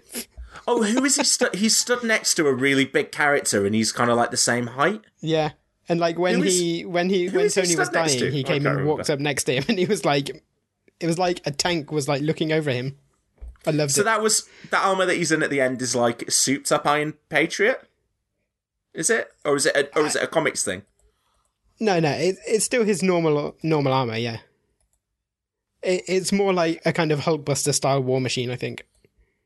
That was it. I think he was stood next to Hulk, and I know Hulk is not as big in this movie as he has been, um, but he was stood next to Hulk, and they were the same height. And I was like, okay, you've done something here. Yeah, Um, very happy. so yeah, they go they go off up to space with Hulk, who's been there before, obviously, and Rocket and Thor and Captain Marvel, and they track down Thanos. And Thanos, uh, we were told like, oh yeah, we found him because he's used the stones again two days ago, and they find him. And did you guys think, oh, I wonder if they didn't show us quite how beat up he'd been at the end of the last movie by using the stones? Because At first, you see yeah. him, yeah, and his arm is like Uh, withered. actually, what I thought was that as a kind of ironic punishment, he was like fifty percent screwed up, and they were like, Yes. "Yeah, you wanted you wanted half and half, well, you got half and half." But it turns out, I mean, I'm sure that was a consideration thematically, but there was an actual Hmm. reason for it too. Yeah. And so they confront him. It becomes clear that he used the stones again to destroy the stones. It seemed like he gets to the point at the end of the movie where, because time is linear, as long as they don't go back in time and find the Infinity Stones again, the Infinity Stones are off the table, which I think is what kind of Marvel needs to do. They, the Infinity Yeah, Stones definitely. need to be gone now. We never need to see them again, which is why I understand why at the end of the movie they don't go time travel can never happen again now because because you want to do the cap stuff. But I think in a movie pretty soon they need to be like, oh, and here's why we can't time travel anymore because this thing broke or this is not possible. I don't know. We'll find out. Uh, but yes, the Infinity Stones are destroyed and. Uh, they they kind of have this chat with Thanos. It's uh, little bit confrontational. I thought they didn't seem to get on with each other very well. um, the the Vengees and uh, and Thanos, um, and um, then Thor goes for the head. Which again, like the, uh, that, I thought was a good kind of tonal setter for the movie. That they killed Thanos with a gag line almost, and I know Thor doesn't deliver it like a gag line, but the the, the audience all kind of in my screening went, "Ah, yeah." See what he's done there, but then Yeah. Thanos is dead. Is his head's on the floor? Um, we've had the ti- the the the the, uh, the opening titles for the movie, and you're going, right, okay, what now? The Infinity the Infinity Stones are gone, and we know that it needs to get to time travel. Um, but then all of our minds melt because it says five years later, and you're going, wait, hang on, what? Five years? I do I do really like that like their solution is to not do anything. And it would just be that in a sort of you know, it's not a they haven't spent, I think, five years trying to find a solution because their answer is just there is no solution. We can't do this Yeah. without the Infinity Stones. And so they've just had to go, well, okay, well this is the world we're in now. We've just got to manage this. Yeah, and so You know, Scarlet we had Witch our is one shot and that Scarlet was Witch. it. I've done it now. So Black Widow has become like the new Nick Fury, and they're coordinating, you know, their efforts on a sort of universe scale. But really, Yeah, there's so- nothing they can do other than sort of carry on and just deal with it. And the setup seems to be that from an Avengers point of view, that Carol's out there patrolling the universe.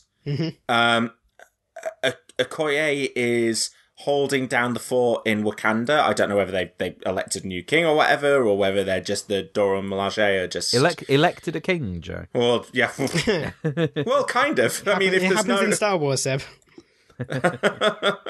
I d- uh, do all the tribes just get together and have a have a bit of a ruck? All the two and a half tribes that are left. um, I don't know how that works. Um, but yeah, so Okoye is kind of holding down the the fort there. Um, Rhodey is kind of out around the world, basically tracking Hawkeye. It seems who is out there just slaying nasty people left and right.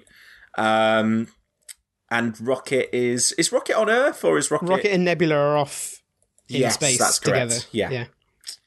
Yeah, now that's a fun. See, th- these all feel like one shots or episodes of a episodes of a Disney Plus series. What X did during those five years?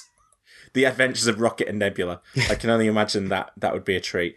Um, and then the other Avengers have, have kind of given up their avenging. So Tony is off. Uh, just he's settled down with his family. Cap is running the kind of the the survivors meetings, I guess. Which that that's the sequence that feels very leftovers, and I think does does. I, I don't know whether it's Joe or Anthony Russo, but one of those. Yeah. Do they insert themselves as the first openly gay character in the MCU? They do, yes. Yeah. Jim I'm Starlin, sure Jim think- Starlin, the creator of Thanos, is also in that scene. Oh, really? Yeah. Mm. That's interesting. Yeah. I thought that sequence was nice as much as I kind of felt it was a little bit. I know he puts himself in all of the movies. He's the guy that Baron Zemo kills. He's supposed to be the actual uh, guy in Civil War. But uh, I, I kind of did feel like, oh, this feels like a bit, a bit self indulgent to be to be this important in this scene. Um, but still, I thought it was nice. I mean, and then uh, obviously, to be fair, I sort of I liked that they for a start I like that they finally acknowledged that homosexuality can happen in the Marvel universe, and also it's kind Yeah. of it's kind of nice to have Captain America like sitting there encouraging him because there are going to be you know gay kids out there, yeah, and it's it's you know watching the movie and it's quite nice to have Captain America being like it's okay go on another date it's fine like you're allowed to do this. Yeah, that I mean that is true. It's just it's just funny, isn't it? The Hollywood it takes them this long to get to this point. Yeah, sure. Um, yeah. Um, so, uh, so so yeah, that's that's kind of the status quo, and then a rat saves the universe. There's one My of the friend, one my of the- friend messaged me and said he thought he was like, I did think it was hilarious that basically, if it wasn't for this rat treading Yeah. over a controller, half of the universe would still be dead right now. I mean, one of the like I remember reading in I can't remember what it was in actually, but seeing something that was like you shouldn't base major plot points around coincidences, and certainly you only get one a movie. Hmm. And I was a bit like, it's a real coincidence that rat walked over the right button. Well, it's it's a I would say it's a one in fourteen billion or whatever it is coincidence that this is the only timeline in which that rat ran over. yes, yeah, lovely. it made me think as well of um, of the the bit in Spaced where Tim talks about with Star Wars, like the entire Star Wars saga can be traced to one guy on the Star Destroyer at the start of the film, like the gunner who doesn't shoot down the pod with C3PO and, and R2D2 in, is it? Like basically if if that message doesn't get to, to Luke Skywalker and Obi-Wan Kenobi, then the whole saga doesn't happen, basically. Yeah. I, again, I think I, I think the five years before it is what buys you the acceptance of it. 'Cause you're like, oh, okay, well, so uh, yeah, it was the complete coincidence that the rat walked over it, but I guess it did take him five. it was a long years. time. Yeah, I think Yeah. I think that's that's fair. That is a yeah a good get out for it. If it happened immediately afterward, you'd be a bit. It also makes me think Luis probably uh, got dusted because if he hadn't, you Yes. imagine he would have been given the van and maybe pressed the button. So Yeah, Uh, so here is my here is uh, my theory on the dusting. Right, every major character who we who we need to see again, we have to presume got dusted because if we don't, they're five years younger than all of the other characters in the franchise. It's easier to do with older characters, um, but yeah, I would just say let's just assume that every it you know when we were doing it before and we were saying is did this character get dusted yes or no the answer now is yes Yes, yes, yeah. they all did If they all didn't did see them unless in this film, they got dusted. Defying the odds, Yeah. all of Peter's friends and family got dusted. well so I think far from but I think that's where they'll have the joke in Far From Home You've That, got to like, imagine, yeah. some of some of his recognizable classmates will have been reclassed uh, Oh. recast and are now five years older Speaking of making jokes about the about the five year jump, did anybody else think that when Scott turned up uh, at home Yeah. that we were going to get a line about "Wow, you haven't aged in five years" because Yeah. it was Paul Rudd? Certainly that was crossing my mind. I mean, it, it would have undercut the emotion of that scene, which I think that scene was the first moment of the film to get me. Him definitely. Going The to "You're so tall." and oh man, that was just yeah. I mean, because I- that relationship we've been quite invested in in the previous two films. And especially, like, the thing about that scene is that when it happened, I was like, oh, so all that Young Avengers speculation was just bullshit, yes isn't it? that's what I did as well I Yeah. kind of went like ah shit that's the thing I we got wrong that because it was. I, I like that the film had the ability to wrong foot us, and you know Yes. we come up with all these ridiculous reasons for why you might see an older version of a character like Cassie. Oh, Yeah. you know, we didn't. We, you know, we thought jump into the future, but we thought the film's narrative, the characters, Yeah, will I think- jump into the future. I think we'll we might even- forward. And We might even have that. explicitly said, like, there's no way they're going to set this movie in the future. Yeah. And that's exactly what they do. okay, so Ant Man then okay, so you meet he sees Cassie and it's very nice. Uh, but then he turns up and we see the scene from the trailers where he finds um, Cap and Natasha at the at the New Jersey uh, Avengers headquarters. And they, they have this little chat about time travel, and I it's it's it's basically there for Paul Rudd to be funny, right? to kind of bed in this bed in this idea of time travel, but do it with Scott Lang, who I, I kind of walked out this movie going, as much as I like the Ant Man and the Wasp movies more than most people do, that character pops so much more when you put him alongside Alongside When you- actual superheroes. well, I, I kind of think just just like outside of his comfort zone, where he is like I know he's a punchline in his own movies, but he's a real punchline alongside the others. But it's fun. It's fun when you have a punchline who is actually like when when Ant Man is when Ant Man actually is doing his superheroing, as they've shown him every time he comes up against like other superheroes, he's actually like really good and he's under underestimated. Whereas Star Lord kind of does what you would expect Star Lord to do. so when he's the punchline, he kind of feels like justifiably the punchline. And the other thing I thought was, I kind of I kind of want to see Ant Man and the Wasp maybe in the in other movies in the MCU on their own as well. Like The thing uh, is, right, uh, that all of the Avengers films, or the or rather, when the Avengers films are at their best, the characters are better than they are in their own solo films, and like that was true of everyone in the first Avenger, in the first Avengers movie, right? Is that you went, oh, this is be- a better Iron Man than in Iron Man. This is better Captain in Cap, and here we have a better Ant Man than in Ant Man. I think it's partly because like he's he's us. He's the in, in, in kind of two ways really, which is the one, he's the fan. Like, you know, he's a Captain America fanboy. So like so he he speaks for us uh, in a lot of it. And also he's the guy who I mean Joe you, you were just talking about, you know, kind of the seeing the plot through his eyes.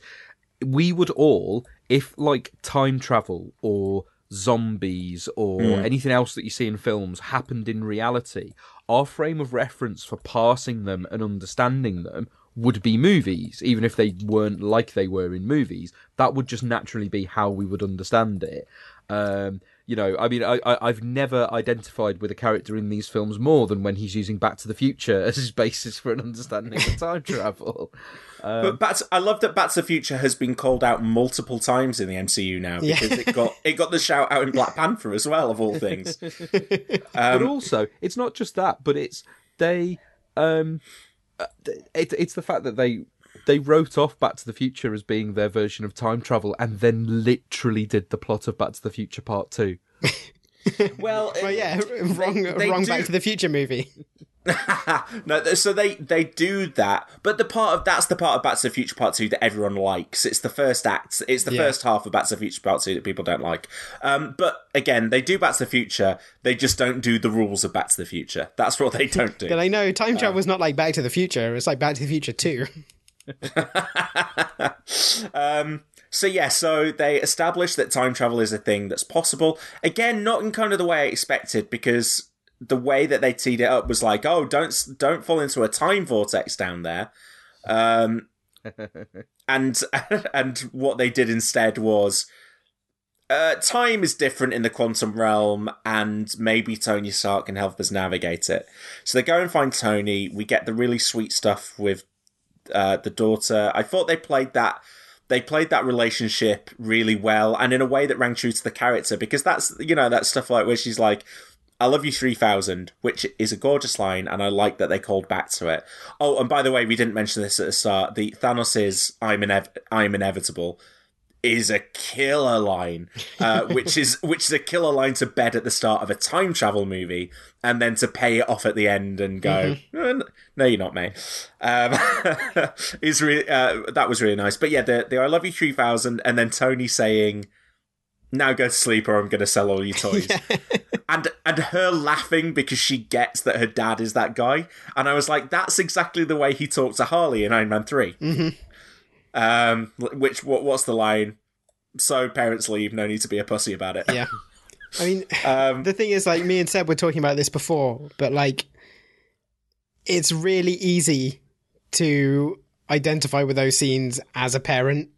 And it's also like, immediately you over identify with them, obviously, because you're like, oh, I have a child. But like, it, it's, what I liked is how it remains like emotionally true to Tony Stark that he's, he's still like quipping even when it's just his daughter. Like it hasn't changed who he is. He's still he's still Tony Stark. He's just Tony Stark with a child. for it now. Yeah, exactly. like I, same- you know, that.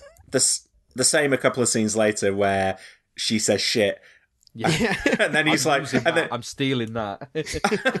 and then within seconds he's like, she's like, "What are you doing anyway?" Like, well, I, I've got, I've got important shit shit going on. Yeah. uh, I did. I really loved that. like the thing where he's he cracks time travel and he just goes like, "Shit!" Yes, like it's such a funny moment of like the something on that scale, and he's cracked it, and that's the first thing that comes to come to mind. Like it was just, I really loved all of that stuff. And again, uh, like uh, this is, I think this is why I like the movie as much as I do. It just feels so true to that character. Um, I I talked about this on a, the Patreon-y thing I did for Phase Two, but the moment that really bugs me in Age of Ultron, uh, Age of Ultron, which I still think is a far more interesting movie. Uh, and a really a really good script from Joss Whedon that just has the flaws that his other movie didn't. But the moment that always bugs me in that is Tony creating Vision.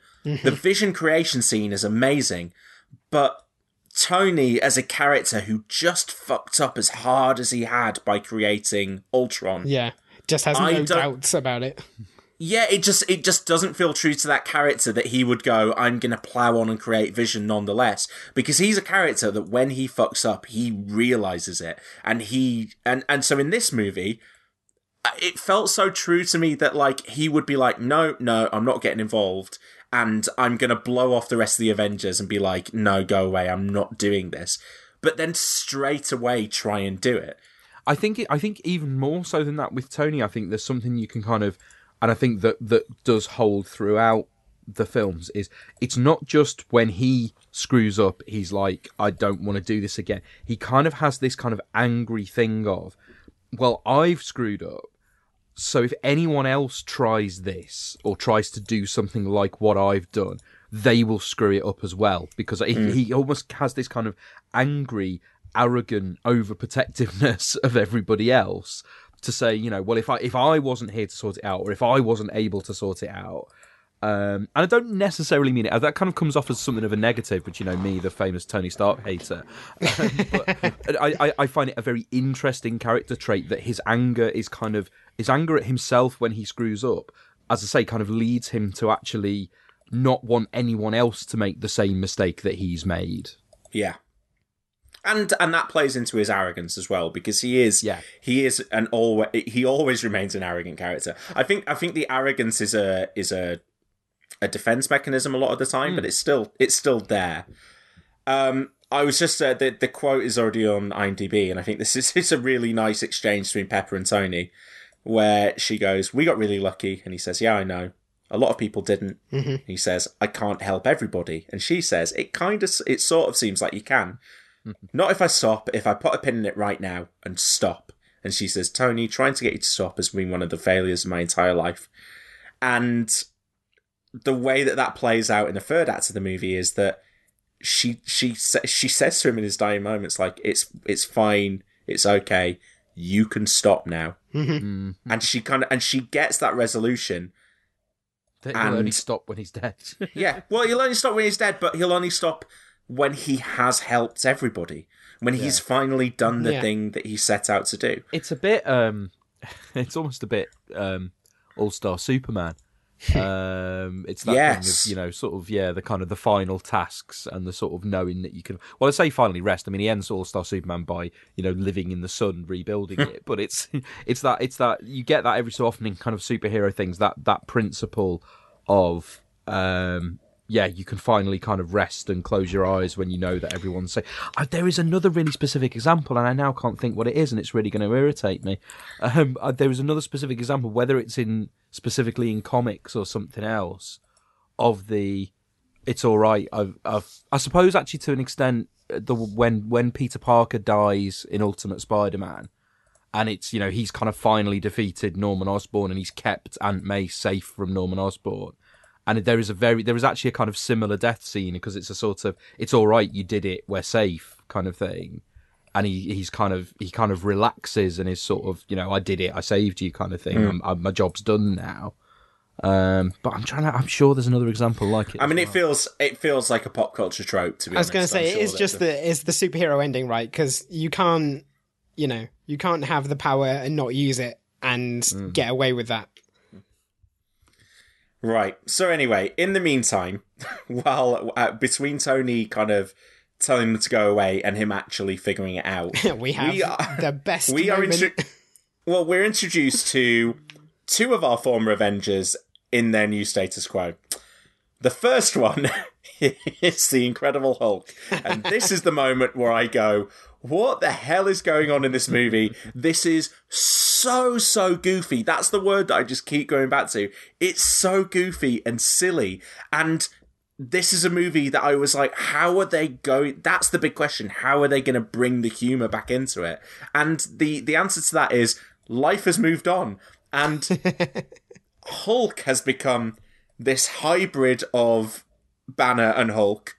Um, not just visually, but character wise as well, because he's a character who still is discernibly Bruce Banner, but seems to be walking around with this silly grin on his face all the time, and and has kind of like merged in the toddler kind of nonsense that we saw of Hulk in Thor Ragnarok, where now here is this scientist who's just a bit of a doof at the same time.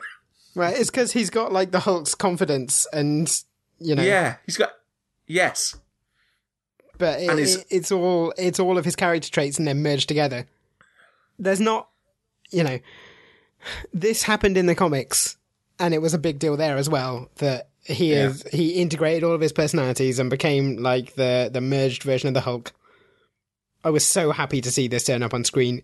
Ten years ago, literally ten years ago, I wrote a thing for Den of Geek saying like, "Oh, Wolverine! A Wolverine movie has come out with bone claws. I never expected to see that. Here are three other things that we will never see on screen." Right, and one of them was uh, Days of Future Past. The other one was uh, Intelligent Hulk, and the third one was Iron Man versus Doctor Doom uh, in the realm of King Arthur. right. So I think I'm you- I'm yeah. two two out of three down now. I, I what I like is that it's they found a way around the problem that they've had ever since they cast Mark Ruffalo as the Hulk, which is that Mark Ruffalo is fundamentally more enjoyable and entertaining as Bruce Banner than he is as the Hulk. So when he's the Hulk, you kind of want him to be being Banner. And so mm. they've had these last couple of films where they've actually had him predominantly be Banner rather than the Hulk, so they can get the most out of Mark Ruffalo. And so to find a way to get the most out of Mark Ruffalo while having him be the Hulk is great. I, th- I think. I mean, this for me surpasses Ragnarok as Hulk's best film now. I, I, do you know what? It was the one thing in the movie that I couldn't figure out whether I liked or not. It, it, it I mean, like, it, was bringing a smile to my face, but I was like, "Is this too much? Is this too, is this too much?" And like the fact that he literally dabs for the kids, and that sequence with with the selfie and and, and Ant Man, and like the, he's like, look, the, the kid He's is literally no, he yeah. literally just saying no. um, I thought it was great, and again, like I think at that point in the movie, being able to establish that you can have fun, you we are still able to have fun in this Avengers movie, um, where half of the world has been dusted, is so so important. Um, and then and then what we go from that to him arriving on the on the is it is it then when he arrives in the Avengers base and he no, he goes the to New Asgard first, doesn't he? does he go to New Asgard first? Yeah. Well, uh, but all of the stuff he does is goofy and fun, so it almost doesn't matter what, what order it happens in. I mean, what I will say about the Hulk in this film is this is the one character I feel like didn't really get much of an arc through all of the other movies. And like quite notably, every character, every everyone in the main Avengers gets their like final moment in this film except the Hulk. Like the last Well- we see of the Hulk hmm. is he's is, like trying to figure out what happened with Cap and then he's just gone. I think what I I think the status quo for Hulk moving forward is he can turn back up in future movies, but probably not as Not like as a yeah, not, not as a cast co-lead like he was. Like he's the kind of character that you probably check in with a scene or two, um, and will oh, and will be fun when he shows up. Uh, but I mean, you've you've definitely killed the idea of ever doing solo Hulk movies uh, because one side of his body doesn't work, and he looks like he properly looks like Mark Ruffalo. but right, how far we've come just since the Incredible Hulk, where that CG monstrosity could not have looked less like Ed Norton if if they tried. And now you've got this the, the effects on show for that character the entire way through the movie where you are seeing a full Mark Ruffalo performance. It even has, you know, he had um he had a, a brain issue or something, didn't he, earlier in his career, and that's why he's got that slight slight droop on one side of his face. And even that was like that was a part of the of the design of the Hulk as as the Ruffalo Hulk. Mhm. It was. I-, I thought it was unnerving how good it was. For, for me, the the big missed opportunity of this movie is that they have a scene with General Ross and the Hulk together, and Oh, they yeah. don't so much as acknowledge one another. Well, there are. It, I, I think it is notable as you go through this movie. There are a few things that the they pinpointed a lot of stuff throughout the franchise that they think is important to knock back to, even to just give a little reference to. There are other things which they could not give two shits about. One of them is Bucky. We'll come to that later. Uh, the, the you're right that that is one with the Hulk, and the other one with the Hulk is the Natasha relationship, which I think everyone involved with Marvel just went, well, character uh, audiences on a large scale didn't respond to that. The character is so different now. We're just kind going to kind of say it's done. I do. And to be fair, I do think this movie services it a lot better than you know than they needed to.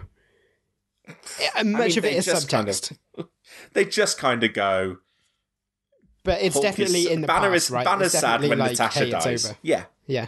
yeah, an, an old flame, shall we say? Uh, okay, so we go to we we go to New Asgard to meet Thor. Who, guys, I'm going to say it. There's a lot of good in this movie. Thor is my MVP in this movie. I thought it was wonderful. I got a bit tired of the performance towards the end of it. what? I felt like it was it was just it was one joke and they did it and they did it well, but then they kept mm. doing it and it was like how many times can they It wasn't just a joke, though. It wasn't just a joke. no uh, you know I think there were some people actually complaining they're like oh you know they're laughing at Thor because mm. he's fat and it's like no they're they're not laughing at Thor because he's No. fat like they're laughing at Thor because he's he's let himself go and he's become a coward and hmm. he's forgotten who he is. And they pay it off really well. The thing I like about this, like the reason I don't think you can be like, oh, they've been fat shaming Thor, is because it's not like he gets me on there and he turns back into like ripped Thor. He ends the movie heroic, but still fat. and and he is fat but still has all his muscles, which is what I liked. Yeah. it was the, like the, Yeah, the design. he's got these like the- the- massive arms, but also a massive gut. yeah, and still kind of has like the uh, like definition. Um, even even like as the, the, the you see the fat gut at the front, but he still has Chris Hemsworth mus- stomach muscles on the side. Mm-hmm. And yeah, that the joke isn't that Chris that that Thor is fat. That is visually an that's an arresting visual. It's that he's let himself go, and it's and again, it's grounded in character. It is that this guy, because of the should have gone for the head moment, considers himself personally responsible. And this is a guy who, prior to that, had lost everyone and everything he loved. And so, for that, Yeah. guy, for that, What for more that can guy I to have lose? those, Your definition. yeah, what more can I lose? Oh shit, I lost everything. And he's just gone, well, fuck it then.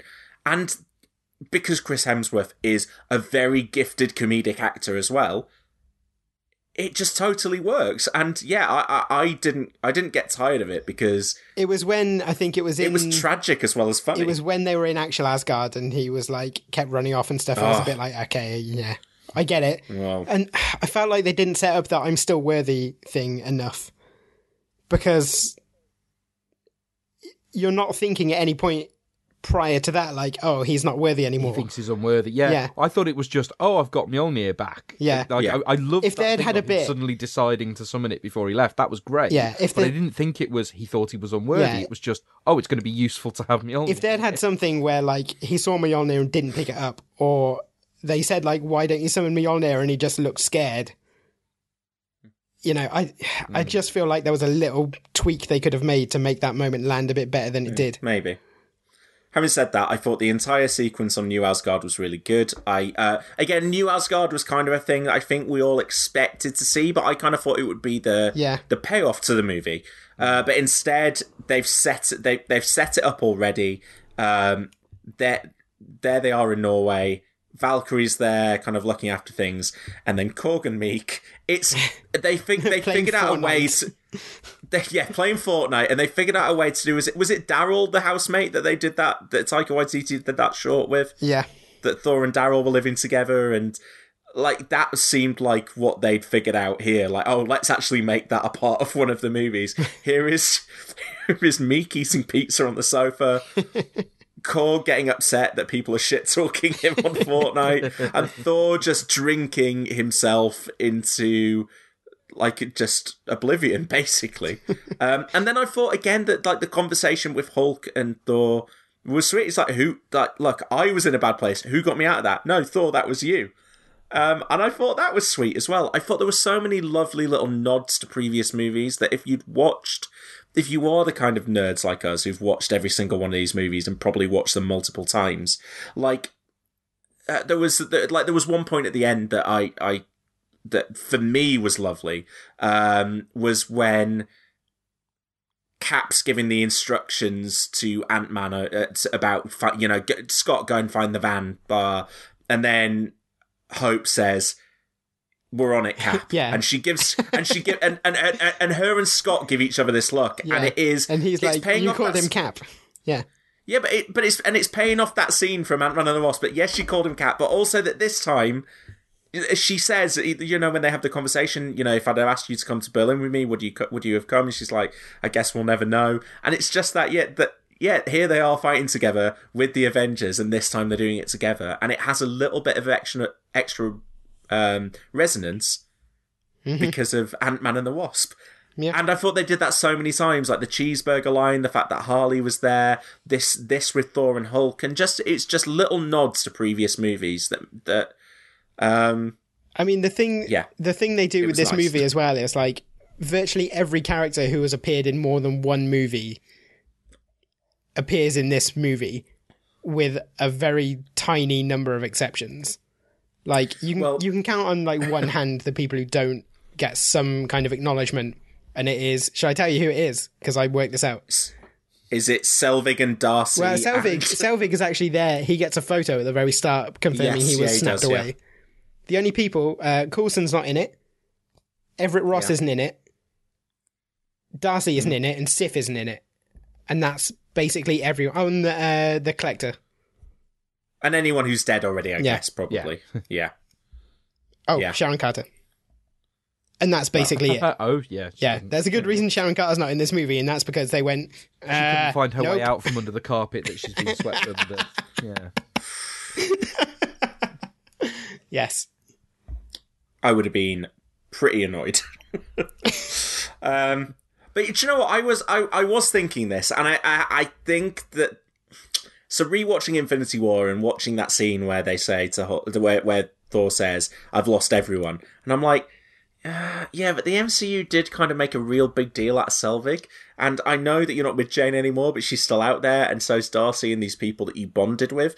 um, they uh, maybe should we just say they all got dusted because otherwise, You can sort of Like- see it in the context of if he lives for a thousand years, people he meets once or twice for, you know, a year or two aren't going to. They're not going to have Uh, that so- level of resonance with him. Se- Selvig was a big deal. Selvig He was, a in fairly both- big deal, yeah. He was in bo- both of the Thor movies and the first two Avengers movies. Yeah, I mean, Selvig would have been. Admittedly, if Natalie Portman had played Ball, that would have been Jane Foster in Age of Ultron, right? But she was not interested. Um, if I, I, I, again, I will defend Natalie Portman. I think more if Marvel had played ball with Natalie Portman and not screwed her over. Um, Yeah, have been in okay. If let's say if the relationship had gone better had than not it soured. did, Yes. Yeah. Is, is it confirmed, by the way? Because I genuinely couldn't tell, and it was so brief that I wasn't sure. Um, was that new footage? I don't think I there was any new footage. so. No, I think they inserted I- I- Rocket into some old footage. That's what I thought. Yeah. And whether it was footage we'd seen before or footage that was on the cutting room floor from Thor Dark World. Yeah, I wondered. I would have thought if she'd come back to film, there just would have been more of her. I wondered if there was B-roll in there, although she was at the premiere apparently. She was at the pr- she was at the Ah, premiere. Right, I'm looking it up now, and it was it was cutting room floor material. But she recorded the voiceover for the bit where you hear her talking to some. servants. Okay, Yeah, Uh, I mean the the thing that I was I was certain of was whether she had turned up again or not. She will have got paid handsomely for the very little work she did in this Well, she's movie. and she's, she's in she's in the credits. She's she's got a reasonably prominent placement in the credits. Incidentally, speaking of that, I read a great article today on Vulture that attempts to that breaks down and attempts to figure out the complex hierarchy Oh, of the credit sequences of this film.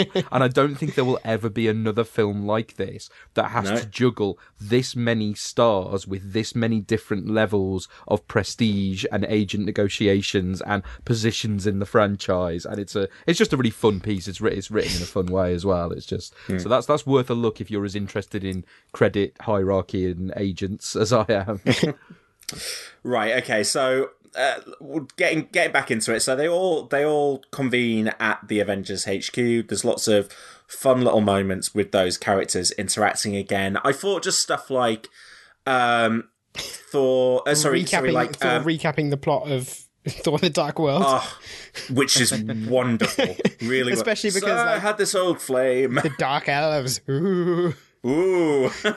like just the the like just the balls on them of being like, I know it's your least favorite film, but you're gonna listen to it and you're gonna enjoy it this time. Yeah. And you're gonna and you're gonna have to go back to it. You're gonna care about it because Yeah. it's it's the only place the ether is that we can go to. to be fair they did a quite good job of that because Yeah. the material that they gave us was great um you know that that conversation between Thor and and Frigga was really good. Oh, so good, and so like im- again from a and it, it's character nice of point the of view. To get their, their relative in there as well. Who- Rene oh, Russo, dear. yeah. Oh dear. Uh, Rene Russo is fantastic in that sequence, Mm-hmm. um, and also just like that is that is a character that the Thor movies underserved, Mm. and you've got an actress who is as talented as Rene Russo, and you bring her back in and have Thor's relationship with his mother being that important after kind of establishing on, on a number of occasions that Anthony Hopkins. As a, well, Anthony Hopkins Odin is an asshole, and Anthony Hopkins doesn't really care. He's he's going to turn up and give you the same performance he gave you in all the other movies. The most When you bring- phoned in performance imaginable. Like the most phoned in performance in the entire MCU is Well, Anthony he Hopkins does- in he- Ragnarok. He well, does there have is this the bit where he's being yeah, Loki. yeah, which is great. But yeah, that when when Odin is being when in the Odin is reshoot bit, Odin, yeah. The reshoot. Yeah. So yeah, I, I thought that was really nice. But no, I liked yeah, I liked them recapping the the the Dark World in that sequence. But I just liked all of these characters kind of palling around, interacting. Like I said, the taco scene with Hulk and uh, Ant Man was really funny. Um, and Oh, I just I, just have to quickly point out when when all of the Avengers arrive at the compound because they've been summoned, and War Machine turns up and he's like, "What's up, regular size man?" just the best line. There's so many just great one-liners like that. Um, the the part that I liked the most out of all of that was it was um, Iron Man and uh, Black Widow laid on the table next to each other, and I think was was it Cap down on the floor at the moment where they figure out that the There are three in New the- York. the- yeah. three yeah three in New York. But I just love the intimacy of that scene of like these these characters who have this history just kind of who who are just getting on and trying to solve a problem. And it was like we're, we're you know it's like the old days again and the gang's back together. And having and having those core avengers there i think is really important. And it and it works for the movie. And the ones that they put alongside them like i said don Cheadle felt i, I I love Rhodey, but he felt a little bit extraneous uh, in in the group. But I thought Nebula and Rocket bring this new dynamic, and I think if if there was one of the Guardians I want there, it's Rocket at that point. and if there's one of the Guardians I want there later in the movie, it's Gamora and Nebula, and I get and, you know I get both of them. Uh, and then generally, if there's one of the Guardians I want anywhere at any time, it's, it's Rocket. Yeah. um, and then and then Ant Man, he kind of feels like he fits. He's kind of he's kind of been around for a while now. It's just that he's it, what he's been in three movies prior to this. Um, but Well, he as say, he he's works got a in role that that none of the others of them do. He's none of the others of them react to the others as if they're superheroes. Yeah. you know, because they all are. Um, I, I, I do think he's an important spoke on the dynamic. You know, I also think he's kind of fulfilling the Spider-Man role in this movie, which is that Yeah. he's he's the funny one who he's the they're sort yeah, of we're looking out using for. our made up names Yeah. guy. Uh, what we haven't addressed, uh, which I actually uh, may surprise you, I didn't think worked fantastically, was Hawkeye as Ronin. Um, I get, I get that you're telling me that that's how he's reacted, but that's it- The thing it's just they Hawk- say, don't they? It's just Hawkeye back as Hawkeye as soon as he gets back to the to the group. He's just the way that I would have expected him to be, given that he lost his family. Yeah, not they have given that, that- he's been around the world murdering. they have that moment of um where Rhodey's like, "Oh, you don't want to see what he's become," and you're like, "What? He's become a really cool, like, you know, ninja." like, oh no, He's been given a personality. yeah, No, like it's just it didn't. I don't know. It didn't track for me. Although I did, I, th- I- did really like him using uh, Pym particles because in the comics he, um, for a time, gives up the bow and arrow and becomes like the new giant man. Because he gets Oh, right, kind of okay. he gets uh what embarrassed about his lack of superpowers, so he becomes giant man for a fairly Hmm. extended amount of time. I, I just think I think the issue with it is that it's kind of done away with so quickly. It's presented as this, oh my god, what have Yeah. events turned Clint into? And as soon as he's back with the gang, it hangs over him a little bit, but it's only really there to give him uh, the moment when they go to to Vormir and he's like, "Oh, I've passed this point of no return. I've I've done terrible things." Yeah, like, there what have you? a comparison for for him and, and Black Widow in terms of they've both done bad things in their past and his were more recent kind of thing. But other than that, it basically doesn't get referred to as soon as he's back into the fold. Yeah, And like so you've turned into a, little slightly lamer. Punisher, if anything. Yeah. And you know, Right. this is kind of I think as well, bearing in mind that earlier in the film we've had this scene with Thor chopping off Thanos' head. It's like none of none of the Avengers have a problem with killing. It's this isn't a superhero universe. This is they're not Superman or Batman. oh well, movie Batman and movie Superman. Let's not get into that. Um, but you know what I mean? It's like I think I get it that obviously it's a point of he's gone too far, but he's still going round killing criminals, and that's something that to to varying extents they've pretty much all already done. Mm-hmm. And also, he's Hawkeye. His job is to, it's like it's like when you try and do Green Arrow without him killing people, and it's like his job is to shoot people with a bow and arrow. You don't tend to shoot people with a bow and arrow to wound. I gotta say, I thought uh, I thought Hawkeye action in this movie was pretty. I loved the sequence when the uh, when the I don't know what they're called the Thanos' aliens. They're not Chitauri. Out, the, the Outriders. The Outriders when they're chasing him through the rubble and he is like going up the going up that kind of he's shot an arrow and he's flying up, but he's taking them out. Like he's like Batman. It's great. Uh, and I, I, and I and I liked him. Uh, I liked him being the first guy running through with the Infinity Gauntlet as well. I think. Yeah, until they were like, give it to someone with superpowers now. now, yeah, now give it to someone else, please. um, but Hawkeye's always been pretty good in the, in those big action sequences at the end of Avengers movies. He's always been pretty cool with the action. Like he's he- he's good in the first Avengers. Like he's especially in that you know the the the big iconic tracking shot with uh you know you follow one of his arrows around, don't you? And then like he's great in Age of Ultron when he kind of gives Scarlet Witch the pep talk and. Uh, and has the moment with Quicksilver as well, where he's like, you know, I could just shoot you right here. No one would ever know. Um, I'm just going to keep talking about how great Hawkeye is. Anyway, we should talk about them going back in time. Um, and I think we should probably split this into the distinct years and, Eras, and yeah. stones. So let's start off with uh, probably the most self contained one, which is Asgard. So Rocket and Thor go back to Asgard in. Thor the Dark World time, which still makes me laugh. That- That's the movie that they had to go back to. But as we talked about with Frigga, the stuff is really it's really emotionally affecting i thought and it's and it's really good character stuff of thor it's the character i wanted him to talk to. It would have been nice if there was a bit more natalie portman um but pff, yeah it's not it's not the end of the world is it? I'm I'm shocked that um, they didn't manage to persuade Christopher Eccleston back, um, going back to the events of Thor two. The, I mean, the good thing about that little sequence is that it does feel like it kind of puts a pin in the Jane and Thor relationship that never, re- like, combined with him sort of breaking down about it earlier on. Hmm. Because it never really felt like they resolved that plot, not least because they barely mention it in Ragnarok. but also now in the same way as hulk feels like kind of a different character now i mean they figured out thor they figured out how to make thor work on the screen Yeah. from Rag- from Ragnarok onwards, and this new version of Thor wouldn't work with Natalie Portman. He j- uh, Because she would be infuriated by his, like, stupidity. Yeah, his idiocy. Um, and I, but I, I I like the pep talk that Frigga gives him. Um, and I like that, you know, that like now you've figured out what it's like to be like everyone else.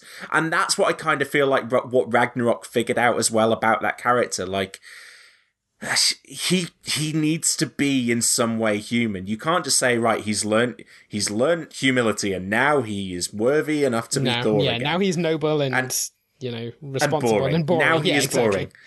And they've gone, well, what if he's a real person? And and now they're going, well, what if he's a real person having to grapple with the emotions that real people do, which is like, I, I'm not. Are I'm you not crying? Good enough. yeah, no, no. I lo- oh, and I mean Hemsworth is so funny, but just little moments like, uh like, you're totally right. I am from the future. And I like that little acknowledgement as well that Frigga, you know, because they talked about it before with like, you know, that's where Loki got his tricks from. Mm-hmm. With her going, I was raised by witches. I, I, I, I Yeah, I see. I'm more, more interesting than, than. Yeah. these other movies have let on, basically. Um, Rocket's kind of there just to be like the actual get the plot get the plot done at that part. Yeah. Uh, he, he does kind of get sidelined. I mean, it's notable that the stealing, the theft of the ether happens off screen. yes. It just cuts to him like running out and being Yeah. like, "Hey, I got it. Let's go." So, like I said, that sequence is fairly self-contained. Um, the the New York stuff is less so. So if we branch off with Hulk for a minute, Hulk goes off to get the time stone. Now, as an audience, we're all going. Presumably, you guys are as well. Yeah, yeah, but Stephen Strange wasn't the, wasn't Doctor Strange in in 2012. Um, and the moment that Tilda, because uh, Reese had even said to me before the film, like, "Do you think you'll see this person, that person?" He went, "Do you think we'll see Tilda Swinton?" I was like, "No, Yeah. definitely not. Tilda Swinton won't come back to do this again." Um, everyone knows how much I love Doctor Strange. I love that character and I love that performance. And so when she did come back, I was like, "Oh, fantastic!" And to show her like that she's doing her own like she's defend she's defending the Sanctum whilst whilst the Battle of New York is going on.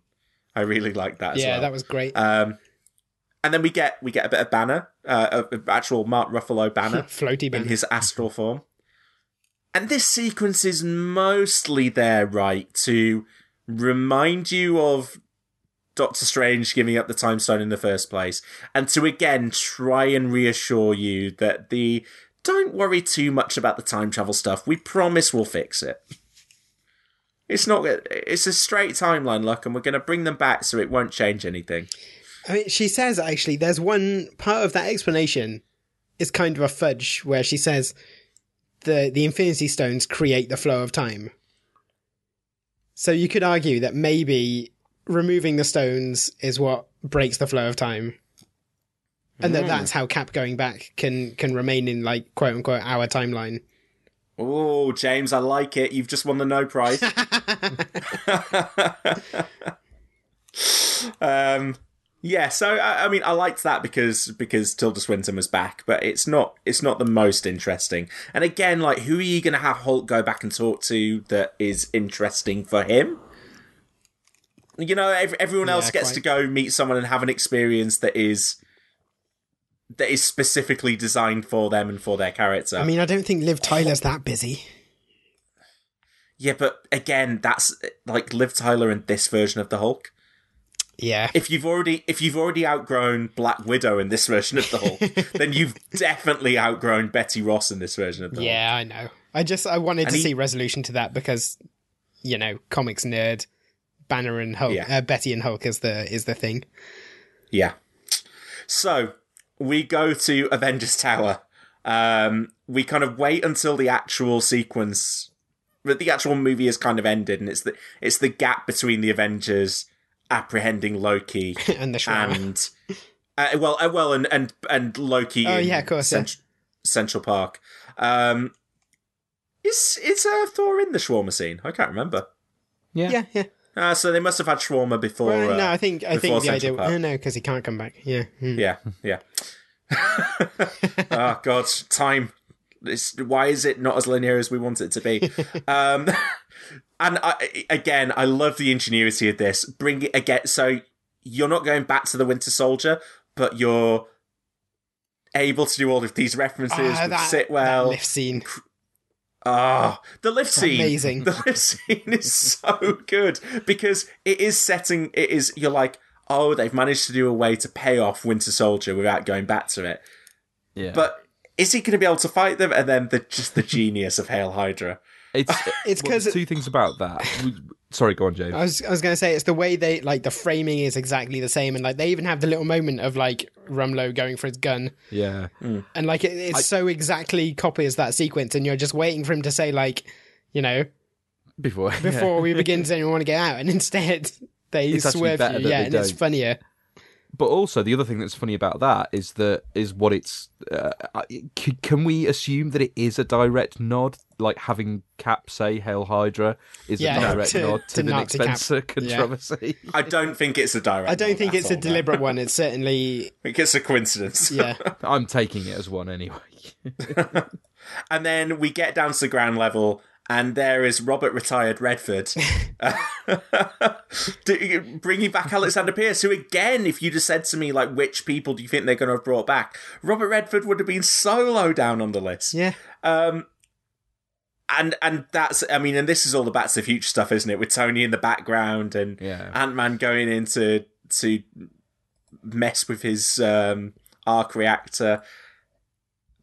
Hulk on the stairs. That like this this is the this is the section of the movie where it's just going. We can be really fun and goofy. We can we can have so much fun within this concept. Don't worry that the actual stakes of this are whether half And of the then- universe can be returned or not. And then you get the Buzz Lightyear fight. Which just, I mean, that that is instantly a, a top 10 MCU moment for me. Um, particularly with the, well, the two lines, the lines at the beginning and the end of the fight. The, I could do this all day. yes. Yeah, I Oh, know. Uh, and then the, uh, that is definitely America's ass. and it is. I've thought it for some time. um, This is, this is where you most identify with Scott Lang. I just think there's just this. This is this feels like full of fan servicey moments, uh, but in a great way because like they're not. It's it's not slowing the plot down. Um, it's uh, uh, well, and Loki escaping with the Tesseract as well. If what was really was really funny, but I was just I was just having a lot of fun with the sequence. It was reminding me of the movie that I liked from before, without invalidating it or making me like it any less because they'd messed with it. Um, and then yeah, just just just peppering you with gags. And so they get to the end of it. They've got the scepter. Uh, they've got the um uh, uh the time stone, right? That's what Hulk's got. So th- they're done. That was a, that's I mean a- another one that is a, that was a surprise. I would not have expected a, a Tilda Swinton appearance, and for it to be such a significant scene as well. Yeah. Yeah, I like the fact that they that they know so little about Doctor Strange that they don't realise that going back to that year he's not Doctor Yeah. Strange yet because they just assume he's been around for ages. But yeah, so and they've they've also established the the rule that oh we don't have enough Pym particles. Why not? Because we don't. Uh, Just it, there's enough for each of us to go back. It does once sort of seem like two dry the first thing they should have done is let's go get some Pym particles. yeah, like no one thinks about it until they're like you know knee deep in the whole affair. yeah. It's again one of those things that I'm willing to wave away because the, Oh, because totally, the yeah, yeah, sequence is as fun as it is. Um, and so then, yeah, Tony and Cap put their head together, and I, it, I just that's that's what I want from this movie. I want to see those two characters together going off to save the world. Yeah, well, this is something And- actually people are people are complaining a lot about how like oh this film doesn't really service the Captain America and Bucky relationship like it should have, but actually like the core relationship of the MCU is Captain America and Iron Man, and that's why those two right. characters are like. Who is complaining about the Captain America and Bucky relationship? I mean, people two- people who want them to have sex on week, on screen are the people who are complaining about it. We've spent two movies doing that, and the problem with that is that Bucky is not an interesting character. So whilst you can go that this is an interest, this is maybe an interesting relationship because they're telling you it's an interesting relationship from when they first knew each other, and that they clearly mean a lot to each other as individuals. They have that arc was serviced; it was finished. Mm-hmm. They devoted the third act of Civil War to it. Captain America gave up everything basically like he gave up his relationship with Tony to save Bucky. Yeah. Like they've done that. It's gone. And when you get to this movie, the reason there's nothing for Bucky to do is because It was a, already done. his arc his arc is complete, his arc is done. He's not a particularly interesting character when he is not the Winter Soldier anymore. And as a as a superhero, here's a dude with a metal arm who fires a machine gun, and every time they cut to him in one of those big action sequences, when everyone is doing this cool ass shit, and he's stood there with his shitty machine gun, it's bad. It's bad. and even even the Russos, who devoted two movies to that relationship, and the Markus and McFeely, who devoted two movies to that relationship, didn't give a shit when it came to this movie because it's not interesting. I'm glad you said all that because you're going to get the death threats now. Yeah, I, I, I don't look at Chris Evans's at replies uh, because it's like like he he tweeted uh, yesterday. Much love to the fans who've kept spoilers to themselves. It's a very unselfish thing to do. And the tweet that's at the top of the replies is unselfish, unlike a certain character we witnessed in this movie. That's a person with a Bucky avatar, by the way. uh, and then it just leads into a whole conversation with people who are really really angry that Steve went back to Peggy and didn't have sex with Bucky. The thing is, right? Bucky, It's never been Bucky and Falcon are going to get a whole mini series, which is going to be about their relationship with Captain America, right? Even if Captain America isn't in it, that's going to be the thrust of the story. Is What do you um, Captain what do you think gone. the name of that series is? sorry, What do you think the name of that series is? it, it's Falcon and Winter Soldier, right? Will it be though? Reese raised this to me after the movie, and I went, "Yeah, maybe it is Captain America and the Winter No, I think it's going to be. be set I think it's going to be Falcon and Captain America, uh, Falcon and Winter Soldier, and the whole point will be neither of them wants to be Captain America, really. no, but Sam is. That's Well, the. yeah, but uh, I And- think it's going to and be about him dealing with that. Speaking of speaking of Nick Spencer comics, the Sam Wilson Captain America arc that I read was super interesting. That I, I don't I would never expect them to do this in a movie, but on a Disney Plus show maybe grappling with the idea of what it means to be a black Captain America in 2018 and whether it is possible to kind of stay almost politically neutral as a black Captain America in 2018. I don't need oh, in 2023. Um, I, pro- I don't really I don't really expect that show to do it, but I kind of feel like it, it, it is possible. Yeah, it'll Um, be interesting to watch anyway. It makes me immediately a lot more interested in that that series. Yeah. Anyway, so that was my rant against Bucky. I'm glad the movie devoted as little time to him as it did. Um, both of the movies. Yeah, we're going to get letters. He does get the fewest lines in this film out of any appearance, like even fewer than Infinity War. He gets about four or five lines in Infinity War. I think he gets like three here. He gets three lines and a nod. Yeah. Um, so we go back to 1970 uh, with two characters who have a relationship that is interesting and not resolved. Um, Iron Man and Captain America, and they go separately. Cap goes off to get the Pym particles. Iron Man goes off to get the Tesseract. Um, kind of both of the things that they that they have to do are fairly straightforward because again, this is not a movie that's about collecting the MacGuffins. I know it theoretically is, but it does it doesn't play out like that. The actual Yeah, collecting, the collecting of the the MacGuffins. MacGuffins is actually just there to give the characters a chance to resolve their individual stories, Yeah, Which is how it should be. Let's face it; like Yeah. that's what you're supposed to be doing in a movie. Um, we get our second uh, community cameo of the movie. We got Ken Jeong earlier in the movie, and Yvette Nicole Brown is the is the lady who's in the lift with them at the start. Uh, the Russos, I think, have maybe had like five community cameos at this point.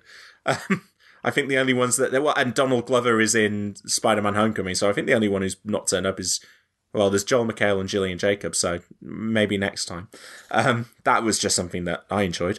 Um, but Cap gets to go off and see um, Peggy, who uh, I know we only see her through glass and we don't get a real good look at her, but it seems like she's aged real well. Considering that Dominic Cooper has turned into John Slattery during the same amount of time. I think they made the wrong call there in terms No. of Yeah.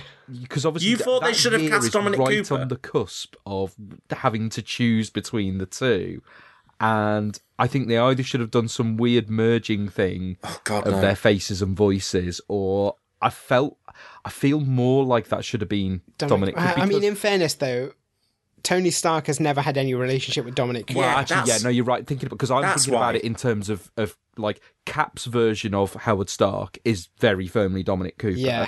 Yeah. because that's Peggy's version as well, and Yeah, from the TV but show. and stuff. Tony's and you're right. No, yeah. no, you're right. It was totally the right call for it to be John Yeah. Slattery. I fully retract that because the version that we've always seen Tony interact with is the John Slattery one. Yeah. So yeah. And But if Cap had walked in, he should have transformed into Dominic Cooper at that moment.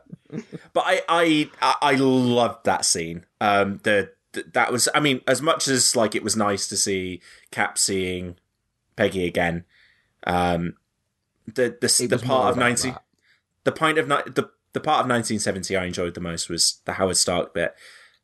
It was just really it was really moving to see that interaction, to see how Tony, this like super confident, super competent, super cocky guy, gets in front of his dad and kind of loses his shit completely. Like that he leaves the briefcase behind and Howard has to pick it up and hand it and to him. And says that his name is Yeah, Howard. 'cause says his name is Yes, says that his name is Howard. It's it's it's so nice.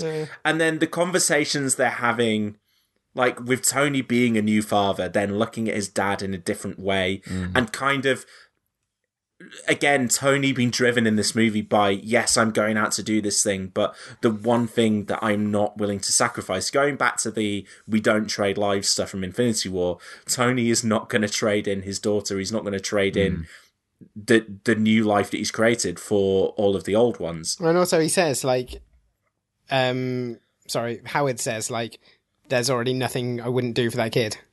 So that is the. I, I know you guys talked about like the scenes at the start with the daughter, and you can't watch those scenes as a parent without. Um, I don't think I've talked about this on the podcast yet. Uh, me and my wife were expecting our first child, and that that moment, I just went, yeah, that kind of that kind of already feels like it sums it up. This is it now. This is just going to be happening to you constantly. You're just going to become one of those people now. But that, that that for that that that specific line of dialogue that you know the kid hasn't been born yet and there is there's already nothing I wouldn't do for it. And I'm like and I'm there going yeah that's that's exactly how I feel about my unborn daughter. I like um, my entire life is already consumed by uh like how how is everything best set up for when she arrives? Yeah. um yeah and and that and that made that gave me a real lump in the throat watching it Although I have to say, I, th- I think the two most uh, striking bits of 1970 for me were, first of all, that appearance of Jarvis, which, you know, as I said, Oh. just- uh, well, we, we have already covered it a bit, but just really lovely little. There's no, there was no reason to do that beyond just giving us a little something, and I was just so happy with it. Um, and the Stan Lee, the last ever Ah, Stan Lee that's cameo. such a good Stan Lee cameo. Like I love, I- I, Reese thought, love it was, it. I'll um, raise my Reese thought it was Marc Maron. Uh, I, I I thought it was Marc Maron. I thought it was Yeah. Stan Lee's voice in with but with Marc Maron's face. I really did.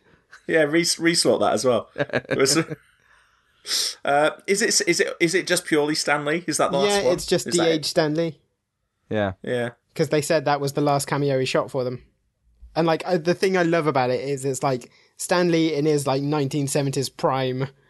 Like this is when he'd already done his best work. It was just like living off the success of it, being like, "Hey, I'm the guy who like turned Marvel around and created all these awesome characters, and you know everyone loves me."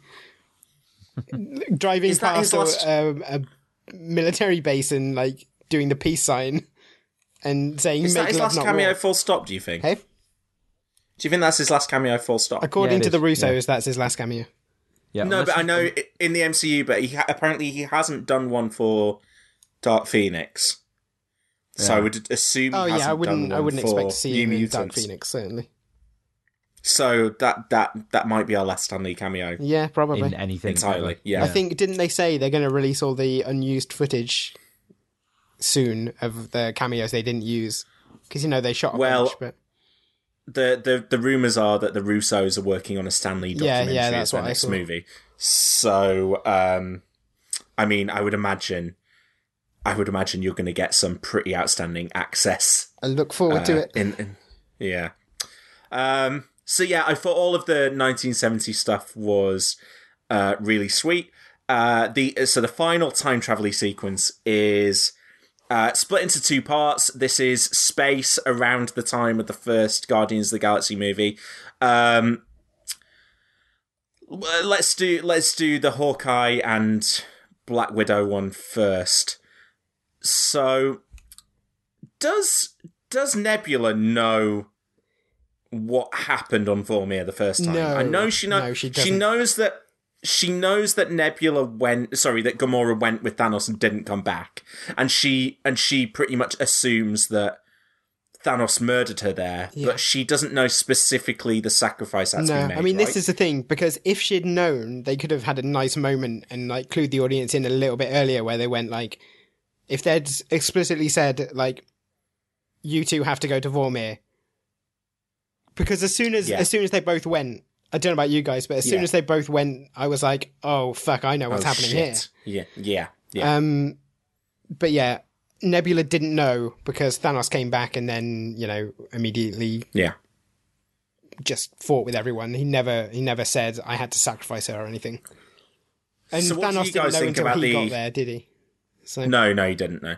So, uh, what do you guys think about the execution of the scene? Um, I mean, I, I again, as soon as they were actually up there, I was like, "Oh, this is good because they're going to have a fight, and then whoever loses is going to be the one who survives." And I thought that's a really nice way of of pitting those two characters against each other because you know they've done a Hawkeye and Black Widow fight before, but it's a it's a really good way to give it some actual stakes and like especially because you're sitting there going like I don't want Black Widow to die, I want Hawkeye to That die. shot of Yeah. that shot of Hawkeye running running in slow motion, looking sideways. That was that a callback to an earlier. I feel like that was a callback to an earlier shot, and I can't quite remember. Maybe nothing springing to mind. Anyway, um, I, again, I kind of find as soon as they got up there, I felt like the character who had to die was Black Widow. Well, yeah, because they, it had to. I mean, as an element where I where I was a bit annoyed by the scene in terms of does it always have to be the female characters that get murdered at that point? Um, The- but The optics at that specific point in the movie are not great. no.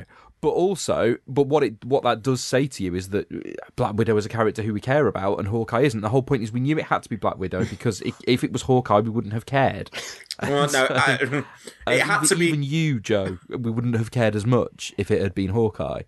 Well, it, it matters more because she she has always been a bigger part of this of this franchise. She was, uh, well, I guess introduced slightly before, but yeah, she's she's always been a more crucial part of the franchise. Yes, I I care about Hawkeye as well, but I, I just thought that yeah, the the way that those what those characters have, the way they've been set up, Well, I mean, like here's here's a it question. just has it has to be Black Widow. Here's a question: What does Bruce Banner think of Hawkeye? oh yeah, no, that's Don't true. know yeah, no, right. because they've shared several films together, but Yeah. have they have they even spoken to each other? I I genuinely Well, can't th- remember. the interesting stuff in Age of Ultron is all about Hawkeye. You know, Hawkeye kind of realizes that that he isn't that important to everyone else, but he but he recognizes his own importance.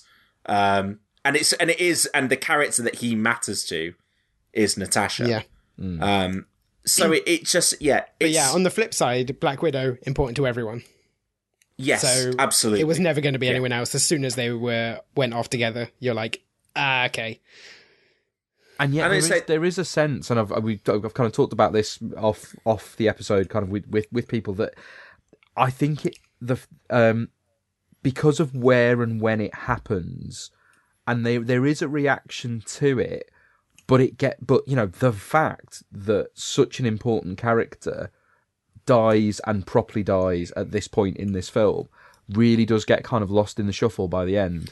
which is why I think you've got a prequel movie. Um, you it- like the the the only justification you can have for how little time they give to the character, and the fact that she's not there when everyone is together at the end feels like a shame. And, And like you especially say, that we, bear in mind it's followed as well. Probably the first time we've had since Winter Soldier a reprise of that platonic friendship chemistry mm-hmm. between Natasha and Steve. That mm. peanut butter sandwich scene is so good, and mm. like everything about their relationship in that scene is so good, and it just makes me go, "Oh, we didn't get enough of that over the movie." Yeah, Yeah, uh, yeah, it, it's. I, don't think it is. I think the scene itself is really good, but I think the optics immediately that it was Gamora that died last time and it was Black Widow that died this time are not great. I think when you actually step back and look at who is completely off the table after these two movies, and it's Cap, Captain America and Iron Man. I've got uh, like Iron Man's dead, Cap's gone, Vision is dead, Loki is dead, and Black Widow's dead. Is that everyone, or is someone else? Uh, I think that's everyone. Yeah, And and Gamora is Gamora is back, we presume, but not in her original. But not. Well, well, here's the thing. Actually, if we want to jump to that, because I my I had an assumption, which was that Gamora ran off and disappeared. Right. Yeah. yeah. But think about this: who clicked the fingers to wipe out Thanos and all of Thanos' people? Tony. Does Tony know who Gamora is? As far but as I- Tony's concerned, Gamora is with Thanos. Uh, Gamora it's- could Seb- well have got snapped by Tony. Seb, she didn't though, did she? like, I know you can say that, but she didn't. And the re- and like Didn't the she? reason what she, happened to no, her then? She She's she ran run off. off. Yeah. Did we see Yeah. her? We didn't see her. If we didn't see her turn to dust, she didn't turn to dust. Not a character that big. You know, you know as well as we do. no, I'm just saying. and- But logically, there's no, no, reason logically, she shouldn't have got logically, the hand wave is that Tony clicks his fingers, and everyone that is fighting Yeah, against them he dies. he says, Than like universe or Infinity Stones get rid of Thanos' army. She is not And on she Thanos' army. Thanos' No, army no, at no. that no, she's not. She's fighting with them. yeah, she's fighting. She's, She's- turned yeah. on Thanos by that point, and he's Yeah, not. He he doesn't, doesn't know know, the name of any- every individual like space gorilla. he's just thinking everyone who's not on our side gone. I'm just saying you could. The if they want to, they can take it either way. I think. But why would they unnoticed. Yeah, why would they want to, This like- is the point. Do you know Guardians what we 3, want to make? the we want to make Guardians Free crap. we want we want to take the most compelling character and remove her from Guardians Three. Let's not. It's not going to happen. Um, where were we?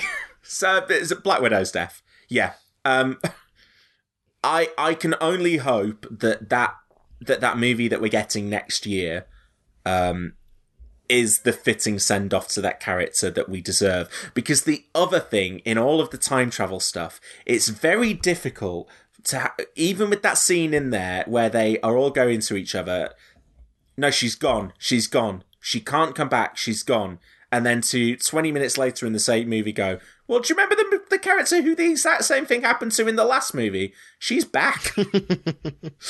it's it's it's difficult to make that argument when you've already established that the rules do not state that. Like Cap could have gone back to five minutes before, right, and gone yoink. Uh, you've got to come back now because we Yeah. already established the past is the past and the past is fixed. Again, we're Uh, back to what's emotionally true versus what the plot Yes, states can happen. Yeah. I just I just think it's that's the one section of the movie that feels a little bit clunky, even though I enjoy the scene in and of The itself. thing that I wondered about is how come when Thanos gets the Soul Stone, he gets to go and chat with Baby Gamora? Why doesn't Clint get a moment the same where he goes and talks to Natasha as he first met her or something? Yeah, I thought we were. I thought we were maybe going to see that.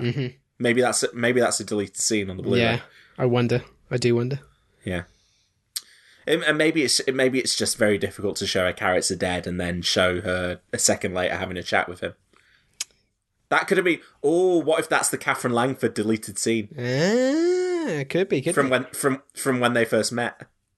Because I did wonder that as well. Katherine Langford does not show up in this movie, Yeah. and Black Widow hadn't started filming when she was when she had that Instagram yeah, post. So interesting. Okay, so the final the final part of the time travel section is uh, the two characters that have a lot of history, and it's really interesting to see them hanging out on the screen. it's Nebula and War Machine. Where the movie just basically goes, And well, War. Machine has to go. War Machine has to go somewhere. so here, should we say he goes here? Sure, he goes here. Tell tell Um, me, War Machine punching Star Lord in the face wasn't the best moment of that entire flashback. Well, Uh, that- no, I, and- and- I would say the best moment was the bit that I was waiting for and that we got, which was the opening sequence of Guardians from the perspective of not having headphones on. Yeah, and War Machine going, so he's an idiot. yeah. uh, so that that was that was funny, but all of all of the kind of again, all of the actually actually getting the stone is is is just functional. They get yeah. What what that sequence is there for is to bring Thanos back into the present day. And again, I I thought this was really smart because Nebula I find a really compelling character in this movie. In the first Guardians movie, I thought Karen Gillan was pretty weak.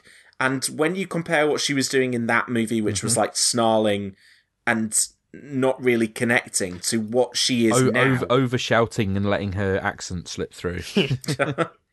I thought she was I thought she was fantastic in this, and I thought Nebula as a character was fascinating.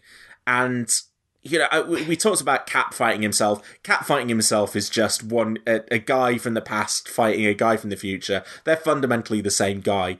Nebula coming up against her past self and and actually having to kind of look look herself in the face and see what she was.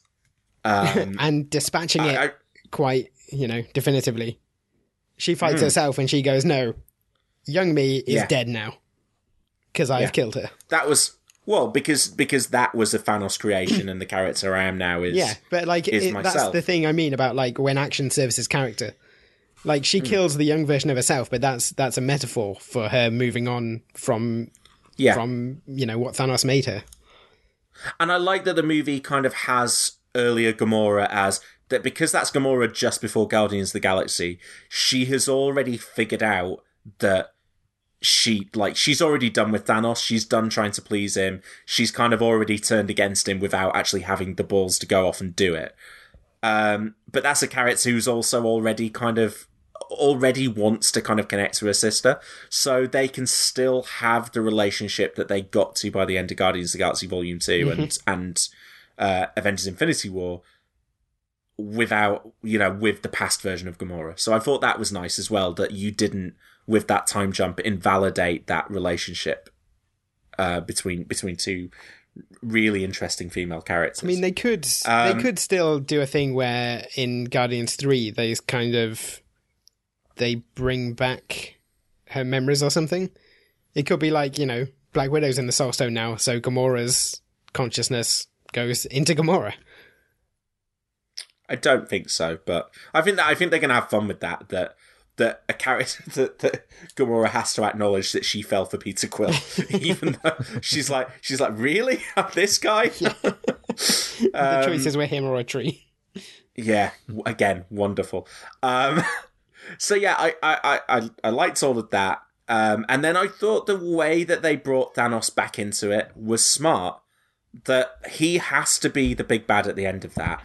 And I was having this conversation with Reese. Was like Reese was saying, "Do you think it felt right that like that's not the Thanos that they had that they had fought before? Like it's not. They don't have a history with that version?" I was like, "Yeah, but again, that's a character, much like Captain America. Thanos is always Thanos. He doesn't go on a he doesn't go on a character arc during uh during Infinity War. Yes, we track him, and yes, he's the protagonist, but."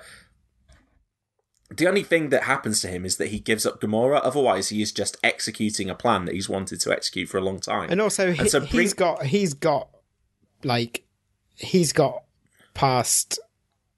Uh, what am I looking for? The word. Like he has a relationship with the Avengers, even if they don't know it, because at this point in, in his history, he's Yeah. already been responsible for the attack on New York, and he's like, "Oh, Yeah. Avengers." Yeah, I know these guys, and because he gets to watch everything through Nebula's eye, he gets he gets caught up on things. I love that he gets to watch the "I'm inev- the inevitable" line. He Yeah, sees and like he's like, "Oh, I'm having that." it's basically, uh, if anything, all he gets is more validation of everything that he's always trying to he's been trying to do was right and it is achievable. So he gets this like, holy shit, the thing that I've committed my life to is there, it's in my grasp. And actually, if I play this right, I can do it right now. And and not only that, that what what he explains to Cap shortly after that is no, I- and I'm gonna double down on it. This time, I'm gonna absolutely double down. It's not that I just need to do this thing; I need to go even further. Um. So yeah, I li- I liked all that, and then bringing again, it feels like a little bit convenient that that Nebula knows how to get the entire the entirety of Thanos and his fleet to time travel back into into 2023 or whenever it is. Um, given how hard it was just to you know with the Pym particles to get them small and through the quantum, I don't know how they did it, but they did it. but I, I I thought it was clever, and then again to give you like that small moment of okay, we're back in the present. Hulk has snapped his fingers, and we get this brief moment of there's Laura ringing Clint on the phone. Ant Man looks out into the world, and suddenly it feels like it's full of wildlife and life again. it's full of without- birds. They brought back all the Yes. birds. and presumably the same is going down in Wakanda with the rhinos. Mm-hmm. Um, and they give you that for uh, just a brief enough second to go, yes, it's worked, but they don't let you. Yeah, it doesn't feel like a victory at that point, does it? It doesn't feel like a victory, and it You also don't doesn't. I didn't You feel. just go, "Uh oh, now what?" And you. And do, I, I I don't feel. Did you guys? Did you process in that moment like, oh, so everyone else is back now, and they're going to turn up and help in a minute? It just felt like, oh no, shit. We, we, I, I'm focused on what's happening right here. I'm not thinking about. uh, Black Panther and Yeah, Spider Man. I mean, you assume they're presumably out there, but you don't think there's any way for them to get to where they need to be. Yeah. Like it doesn't cross your mind that oh hey they're just going to have to up. come to terms with like being back before they go Yeah. and do anything. It's like, yeah, Yeah. So, so then we get the creation of the black rubbled landscape. Which, uh, Ant-Man does I mean- quite well to take like a you know a bomb in the face and still survive. I, I was like, did they just kill Ant-Man? yes, me too. I thought they, I thought that we had maybe lost multiple characters there. Yeah, but every, everyone survives. um, and yeah, we're now on this on this black murky battlefield. Um, I, I I feel like really here we what we need to fast forward to is Thanos sitting down and waiting, and Thor, yeah. Cap, and Iron Man going to fight him because that is that's your that's your three OG yeah. Avengers. The, because the big three Avengers are those characters. Like Widow and Haw- if- Widow and Hawkeye were always the were always the kind of the backups. They didn't well, have their the own key movies. is I was going to say yeah they didn't have their own films. That's Yeah. that's the the difference. and and Hulk. Mark Ruffalo Hulk never had his own movie. I mean, in either. in in the comics, right? It's generally accepted that if you want an Avengers team, you have to have Captain America, Thor, or Iron Man on it. And then it's not the it's not the Avengers without one of them at least because they're you know Hmm. they're the big three Avengers. That's what they're called. yeah, it's like I and can't have the Justice League without Martian Manhunter.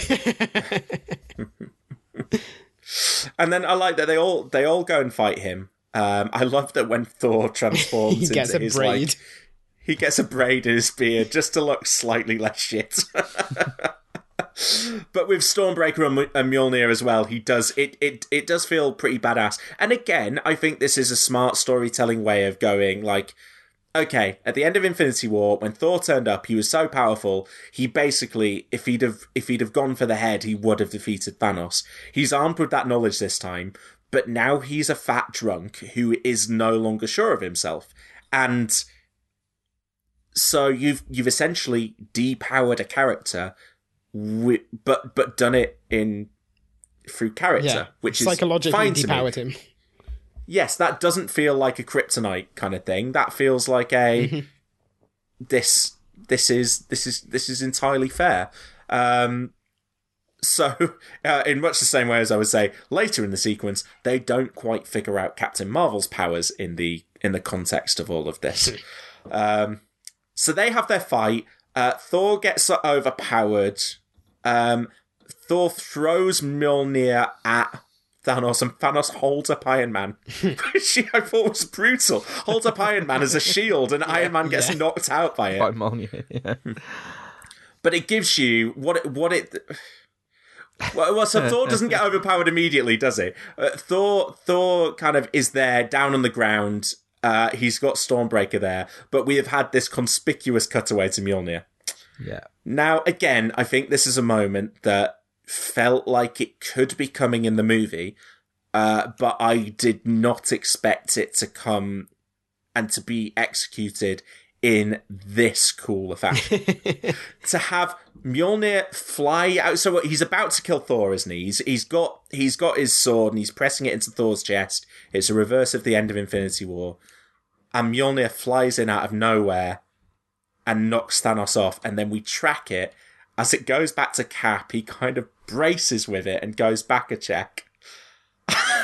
and my entire audience, uh, like more than any moment in the movie, just went. Everyone kind of collectively went. Oh, both screens, Yeah. both screens I saw that got the biggest applause. Absolutely. I, it, it will just. That's just. Is there, And then a- is there Thor a- is there a celebrating. bigger moment? That will. Oh, Thor's I reaction. knew it.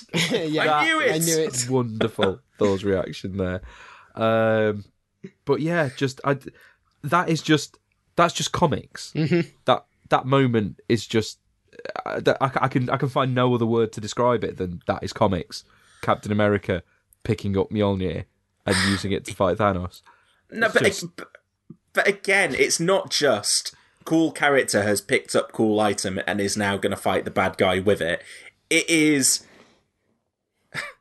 this is an this is an item that has explicitly been set up, and that scene in Age of Ultron is great.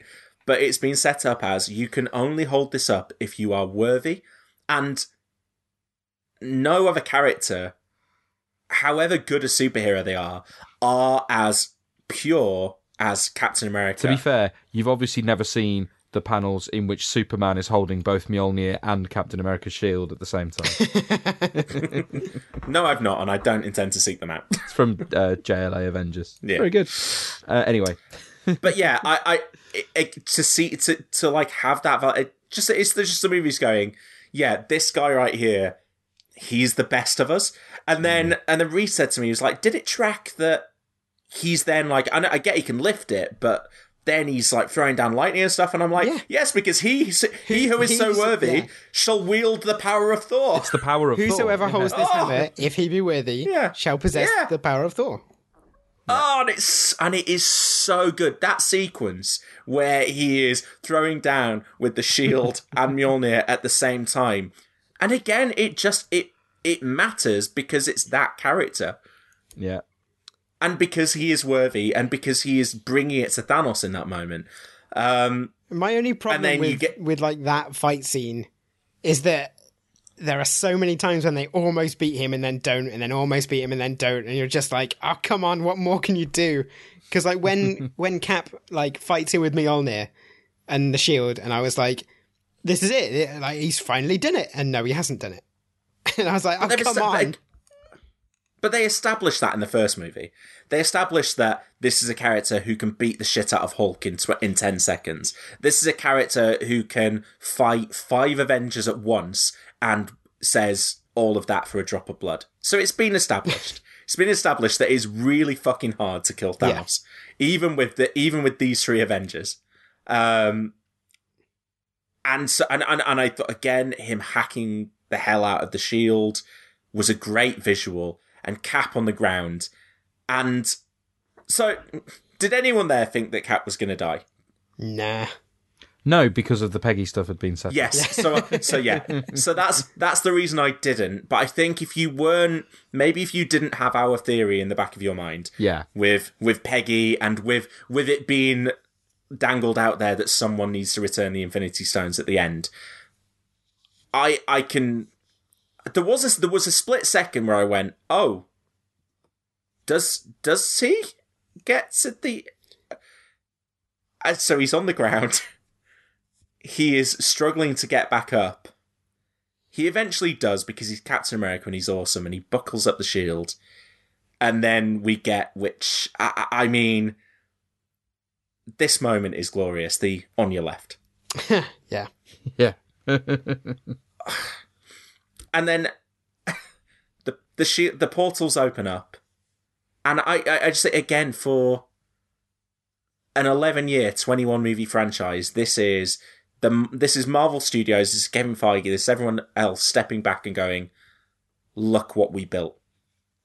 Because here is everyone and everything. And it is hey Thanos you might be able to overpower this guy or this guy or this guy but can you empower can you overpower literally all of Earth's mightiest heroes? because this is all of them. Um, and I- and I thought it was appropriate that T'Challa came through first because he does he feels like the Captain America successor, right? Absolutely. He is our new he is our new moral noble heart at the center of the Marvel Cinematic Universe. Um, but just watching everyone come through and watching watching Steve Rogers' reaction to it, I got properly choked up. This was Like, I, proper- I tweeted like the only thing I can say about this film is that I was like shaking for the last twenty minutes of it or something. like everything from this bit onwards, I was like properly had like an adrenaline surge going through me of like holy shit, this is amazing.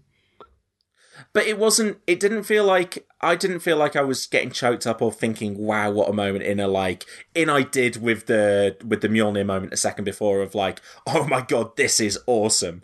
That is so cool." Um, that moment was like it, it was kind of like tingles because because it was like here are all these people who have got Captain America's back.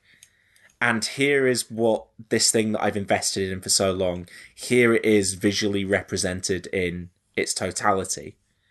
And like I said, from a from a Iron Man perspective, I was going, there you go, Iron Man. That is your that's your shield around the world. That's that's what you've been trying to create, and without you really realizing it, by becoming Iron Man eleven years ago, this is this is what you created. Mm. and and and visually the representation of it with all of the with all of Doctor Strange's portals. Um, I like that they took the pause for the the really emotional Spider-Man Iron Man uh, th- them reuniting, but also for Spider-Man to like, hey, I'm going to quickly explain to you how this happened. so we were dusted. It was almost like we, it was almost like passing out, and then we kind of turned back up. And Doctor Strange told us all that we'd been dead for five years, and we all had to come back here to help you out. Wouldn't um, Peter have come back to life on? Uh, was it Titan they went to? Where did Yeah, go? he did. Yeah, Yes, but with he Doctor did. Strange. Yeah, and he swung through the portal from Titan. Yep. Can Can Doctor Strange do a portal all the way there? Why not? Yes. Why did they go in a spaceship the previous time then? I would Well, he- argue it, it's he because wasn't travelling- You have to he wasn't visualize where travelling you're to going Titan, right, was to he? make a portal. He can't visualize Yes, a place yeah, he's yeah. not been to. Yeah, and that's yeah, that's also true. That I that's just don't know how he'd visualize the Doctor Strange. route, to be honest. But yeah. What? You know, Well, just he the kn- place, just Avengers He's see- thingy. and he and he has seen the future. Yeah. Don't forget, he's seen that future, so he knows exactly where he needs to go. If you to. want to fudge it, how do, how does he visualize uh, Wasp on a rooftop, who he's never met and never heard of? because he's seen all of the future. yeah, because he's seen that and he's like, oh, I guess that person's out there somewhere. Yeah. Weird. Uh, Michael Douglas didn't choose to come through. No, I'll wait back here, Hope. you go off and enjoy your him and. Michelle Pfeiffer are like, uh, not now. We haven't got our suits for this, so you know. yeah, we'll just we'll see you at the funeral. Do you uh, do you feel like in, in that sequence, I kind of felt like Wong has out of nowhere. He feels like one of the crucial parts of of the MCU. Like if Wong hadn't been there, I would have been really disappointed. I fe- I, I kind of I, I think maybe I feel the way about Wong now that James did about War Machine after after Marvel Phase One. That I'm like. Wong is the supporting character that I have an emotional attachment Yeah, to. Yeah, I mean, I think the fact he was in Infinity It's Benedict War. Wong. Yeah, that's I ju- that's what I can't get over is that, that, like a, a- a character played by Benedict Wong off of like loads of British comedy of the 2000s is now a major part of these films. and he's great in them. yeah. Um, okay, so at this point we're at we're at the major battle. Um, Ooh, there's, and there's yeah, a we thing can- we haven't mentioned yet, oh, which is on. Pepper. Pepper turns up, Ah, and she's in her finally, finally in the armor. yes. Which Gwyneth Paltrow kind of ruined about a year ago. yeah, that it was that it was coming, but I kind of expected it at the start of this movie. Just, just say a really weird thing with Pepper. Actually, did anyone else get a really weird feeling when we when it cut to Tony living his you know tranquil life with his wife and daughter? It was a long time Yes, before it yeah. actually showed that it was Pepper. And Yeah, I think was that was worried. just I back was in my mind of like, is it not going to be Pepper? uh, I think that was just with. Oh, we've no. only got Gwyneth Paltrow for like two days, so I wasn't worried that it wasn't going to be Pepper. I was worried that they were going to fudge not showing her. yeah. I was just, I was, there was an interesting thing. I, I was, I, I've read so much Marvel stuff over the last couple of weeks. I can't tell you where this came from. Uh, but someone talking about how basically her contract was up after the first Avengers movie. Uh, oh, sorry, after Iron Man 3. And so the reason you didn't see her in Age of Ultron and Civil War was her contract was done and that they were basically going to do a Jane Foster where she kind of disappeared and they didn't talk talk about her again. But not because they wanted to, just because they couldn't afford or they weren't willing to pay what Gwyneth Paltrow wanted to come Yeah, back. well, in fairness, And Gwyneth it- Paltrow was in retirement, right? She's not from acting. Yeah, she's you not- Know, she's sort of selling, you know, mineral eggs or whatever. Goop. Um, Snake oil. um, and so then uh, you get Spider-Man: Homecoming, and Sony goes, "So we, we, we can have Iron Man." They go, "Yeah, if you want to pay Robert Downey Jr." Yeah, yeah, we do. Okay. Uh, so and do we get the supporting cast as well? Um. uh, well, I mean, Gwyneth, we're we're not doing anything with Gwyneth anymore. No, no, we'll pay. We'll pay for that to happen. and so the relationship kind of gets struck back up there, and hence she shows back up in the in these in these two Avengers movies. And in retrospect, could you imagine this without Pepper? because at the end, the three characters that walk up to Tony as he's dying, you get Rhodey who walks up and it's kind of best friend just tearing up, tapping on the shoulder and kind of being like, shit. And then Peter, the the legacy, the the the guy who he's established this relationship with in the last three movies, kind of going up and, and being like this kid who can't quite process what he's seeing and just wanting Tony to know that he saved the day. But the end the, the moment you need is the pepper stuff. Mm-hmm. That's that's what feels it feels so crucial to that character that she's To be fair- and thank goodness that she is. If it hadn't been Pepper, it would have been Cap, right? That's what they'd have done. But again, I find the cap int- the cap relationship is important. I mean, it, it's a different are- movie without Pepper. I'll I'll give you that. Mm. But I think they could have But yeah, still done it. But I, I I feel like Pepper is the one character who always understands Tony. She's the character that sees through the bravado and sees through the arrogance and sees through the the like trying to mask his pain and his insecurity through the the bullshit that he does. Mm-hmm. I, I don't think even Cap does. Cap because because Cap engages with him in those arguments.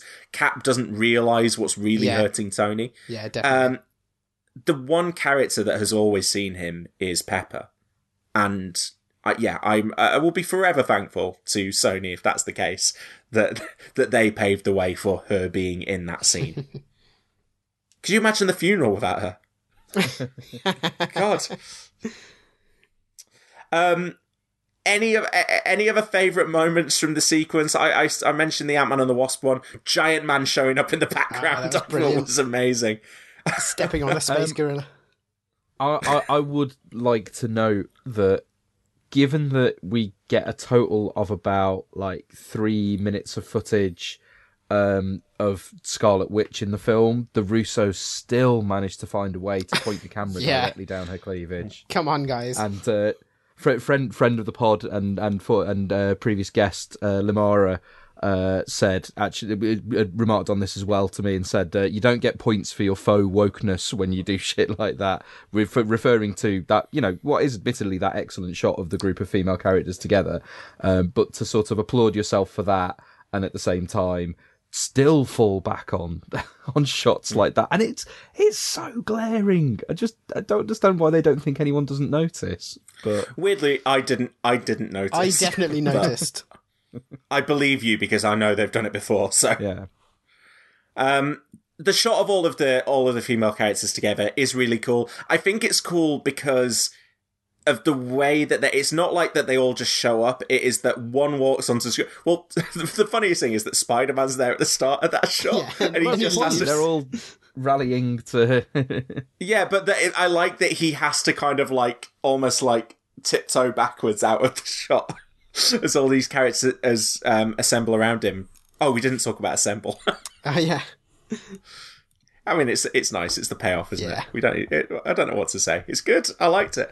Um, it's um The- oh, no, go on. As as all, as all of those female characters come up, I like how they just kind of like one character, and then the camera kind of pans slightly right and then up, and that they they just show up one at a time, and it's and then you almost kind like of realise what they're doing.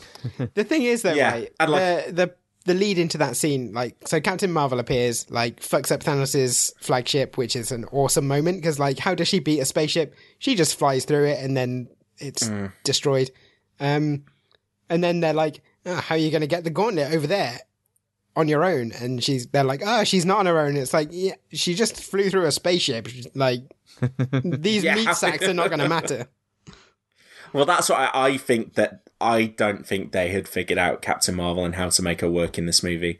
Um, I like I, I so I rewatched um, Captain Marvel the day before I watched uh, Endgame, and I I think they do a really good job with the character in that movie. I think they figure out the character. They ha- when when they shot and wrote this, they hadn't figured out a the character. Brie Larson's performance feels weirdly a bit antagonistic with everyone that she that she talks to. Um, I think the haircut, whilst that is obviously a comics reference, looks a bit shit. Um, I like and I liked the redesigned costume as well. Actually, I, I but I, I think mostly they hadn't figured out the power set because you can't go from one minute blowing up a spaceship to the next minute. How are you going to get from one side of the battlefield to the other? Well, she's going to fly over really fast, or she could literally fly through them. That wouldn't be a problem. gonna say, she would it'll be she like would a hot ev- knife through evis- butter. yeah. And then she and then she gets to Thanos, and I think they I thought they did fair, a Thanos better has job got of the it. gauntlet at that point. So But I think they did a better job of it the second time. But Thanos has only got Thanos only has the benefit of the gauntlet when he is using the gauntlet. And the first time he goes up against uh, Captain Marvel, he literally just bats her away. And then it's the second time when she, I think the second time they do a lot better job of it, where she flies back towards him, holds open the fist, and sh- and he punches her, and literally nothing happens. That's great. And then him figuring out, oh no, I, I know how I get rid of her. Lit- Yeah. use Blast one of the the face from Infinity the Power Stones Stone. separately. Yes, that that is clever. But the the other stuff, I kind of thought, "Ye- uh, this just doesn't feel right. To, And then even her st- has stood there at the funeral at the end. It didn't feel like yeah, she apart from had- everyone. Yeah, apart from everyone, she doesn't have her people yet. She doesn't have a relationship with these guys. And when the tag of the last movie was this character is so important to defeating Thanos, really what she's important for is saving Tony's life. I was going to say, I mean, of the that movie. is like Thanos doesn't get defeated if she doesn't save Tony at the start. Yeah, but you can say there to do. you can say that about twenty different things in the movie. Like Thanos doesn't rat. get defeated. Yeah, unless unless Captain Marvel and the Rat.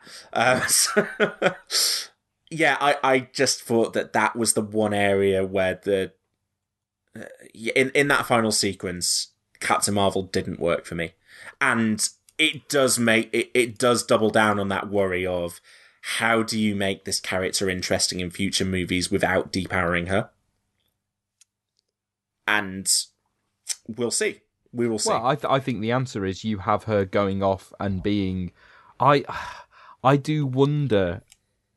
I'm not sure that she's gonna be that well integrated into the setup of everything else, especially when you bear in mind that all of the kind of the big powered characters, I suppose with the exception of maybe Doctor Strange, have been kind of taken off the table. Thor's off and away, and mm. obviously all the other kind of ones who've come from space have gone off. The the big scale characters have gone, and I think what we'll see next, I I, I kind of hope we'll see stories stripped back down a little bit. You'll get the kind of the Spider-Man level. You'll have Black Panther doing his thing. Um, and I, I'm not sure she fits. And I think what you want to see from her is actually her going off and doing the cosmic stuff. Um, and the- seeing her being a defender of other planets, like she talked about doing. I want to see the scrolls again, you know, and, and dealing with all of that stuff. yeah, I I think it has to be that kind of stuff personally. And she doesn't have that connection on Earth, um, other than mm. The thing Monica is- uh, Rambeau. Whenever I she, mean, people talked about her kind of coming back and being like the new leader of the Avengers and stuff, and it's just it doesn't feel like that. happening. She's not going to be the leader, but like, we don't know what the next phase of Avengers movie is going to be, right? If I'm, hmm. I'm fairly sure. I Okay, mean, yeah, we're making. I can, I can make a, at least one prediction, which is that if they've got the Fox rights, the one thing again, like we imagine they have these big whiteboards at Marvel. There is one there with Galactus written on. Yeah, yeah. Because if you're picking like, okay, we just did ten years of Infinity Stones. What's next? Galactus is the biggest villain that you can do. Yeah. I agree, especially when you have established now a universe and there are other planets that you know and Yeah. recognize that that would make that would Because make sense. Hela Um, is going to be eaten, and then he's going to come for Earth, and Captain Marvel can't blast Galactus in the face. So Yeah. you can do that story, but you know, speculation. But It's what we're here for. yeah, I, I, she is she is though like she was the most powerful character by some margin before. She definitely is after this movie because I mean Tony Stark's tech had got so ridiculous as well mm-hmm. that he kind of he kind of felt like you can't make him any more powerful. Um, the only other the only other character that has anywhere near near that level of power is Doctor Strange, and Doctor Strange post this movie has lost any power over time manipulation that he had previously. Uh, so he can't look into the future to find the one way where you win again. Um, and also, you you are pr- presumably heading into a second movie where his villain Baron Mordo is going to be setting about trying to rid the universe of magic. Having had a five year Um, break, presumably, where he was like, oh, okay, I guess that's not important anymore.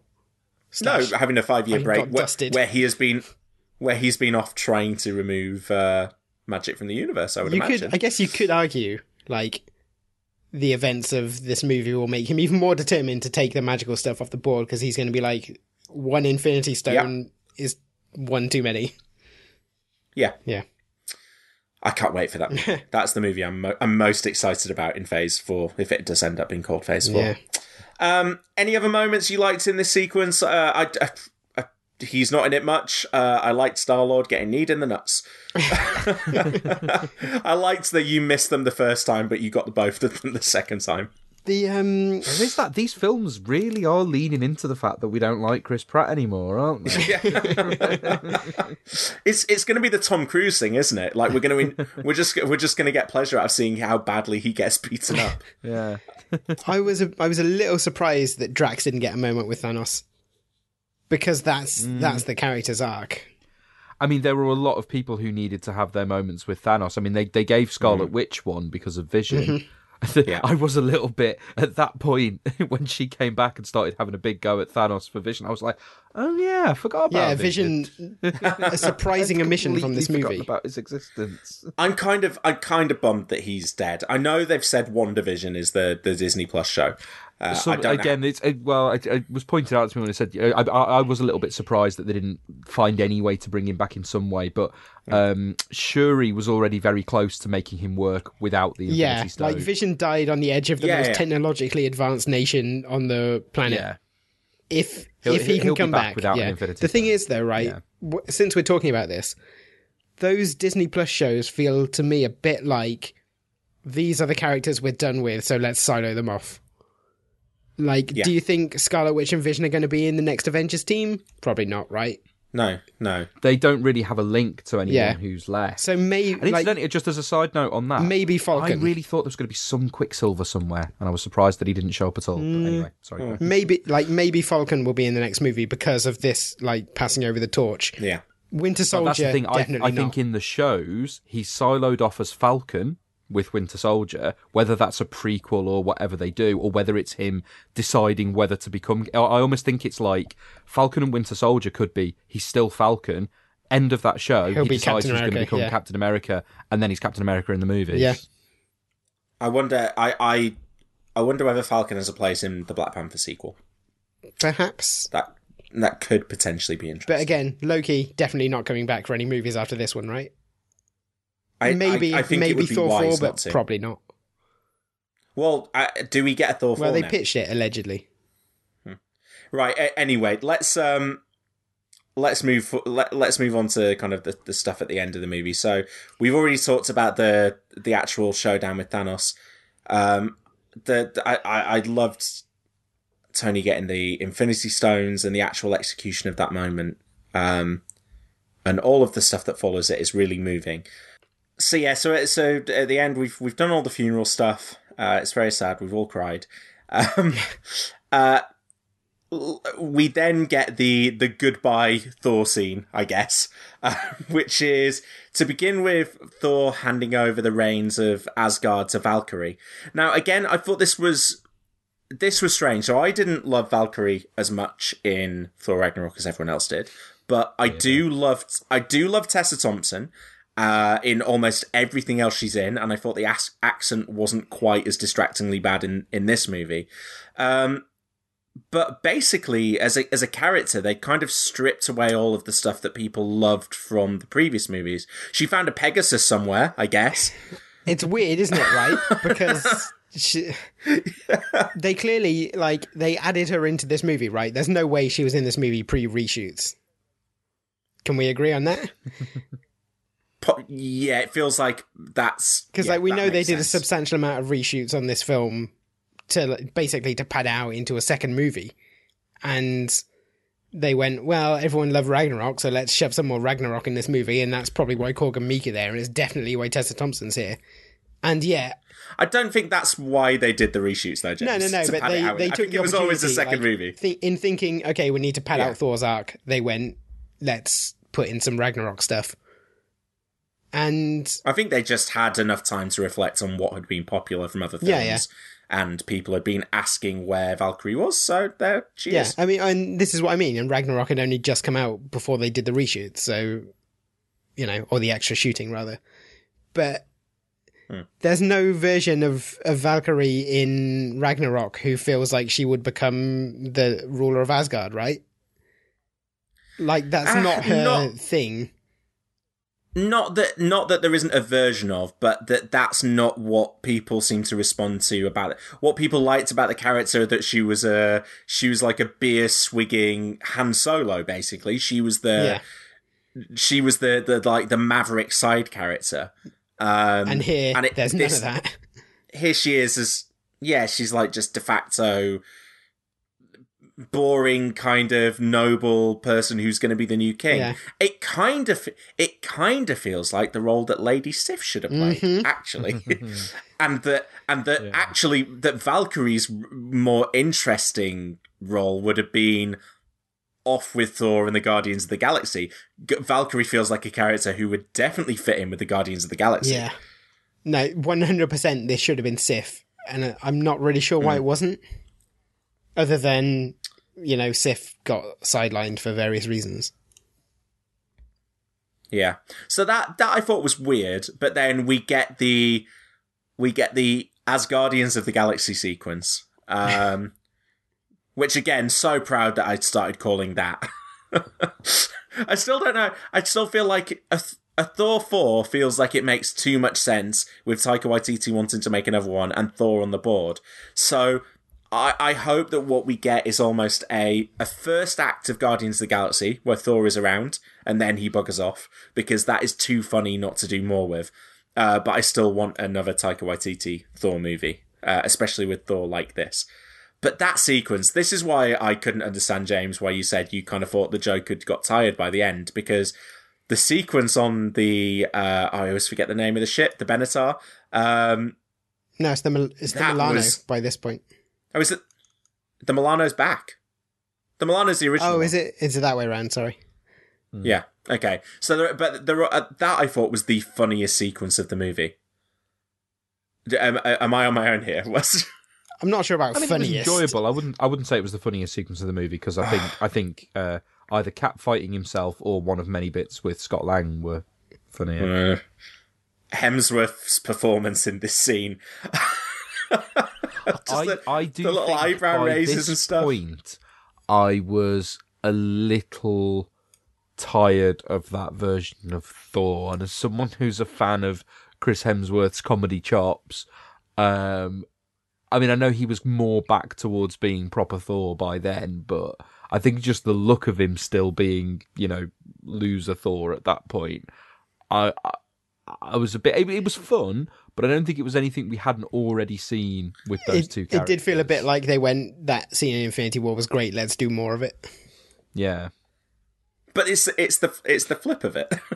it's kind of the, it's it's the flip of it where Peter is kind of now like he in in that situation he is the serious one who just wants to be lucky after a ship, and this goofy bozo has turned up trying to like trying to undermine him. Like when Thor turns up in in Infinity War, it is God who look here is this literal god, and could you imagine like Peter even like uh, like standing next to him. Whereas here you're like Thor's just here to mess you up. Well, the, this just- is the thing, though. If you if you've turned Thor into Quill, there is literally no reason for Quill to. but they have. filmed I don't, all.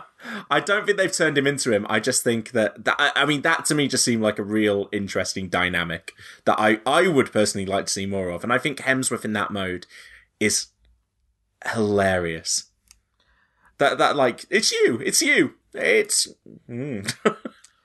Can I can I just um, as, love as an aside, by the way, just because and because we've been talking about Sif and we talked before about other characters who you know characters who potentially survived the snap who just weren't referenced in the film. James, you ran through a, a list of them before, and I was just looking that up because I was looking up. Oh yeah, what about Sif? And I found an article that listed them and kind of explained about all of them.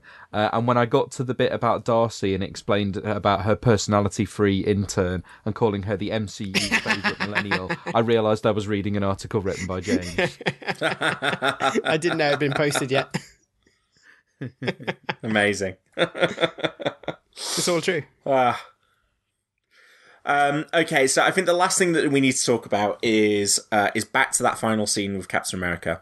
Um, so Cap goes back in time to replace the, the Infinity Stones. We assume that he is successful in doing that, and then whether it's in 1970 or whether he travels further back in time again, he reunites with Peggy. He has that dance. He lives out his life again, and t- and is sat at that bench looking at the lake. Having turned So- into Clint Eastwood.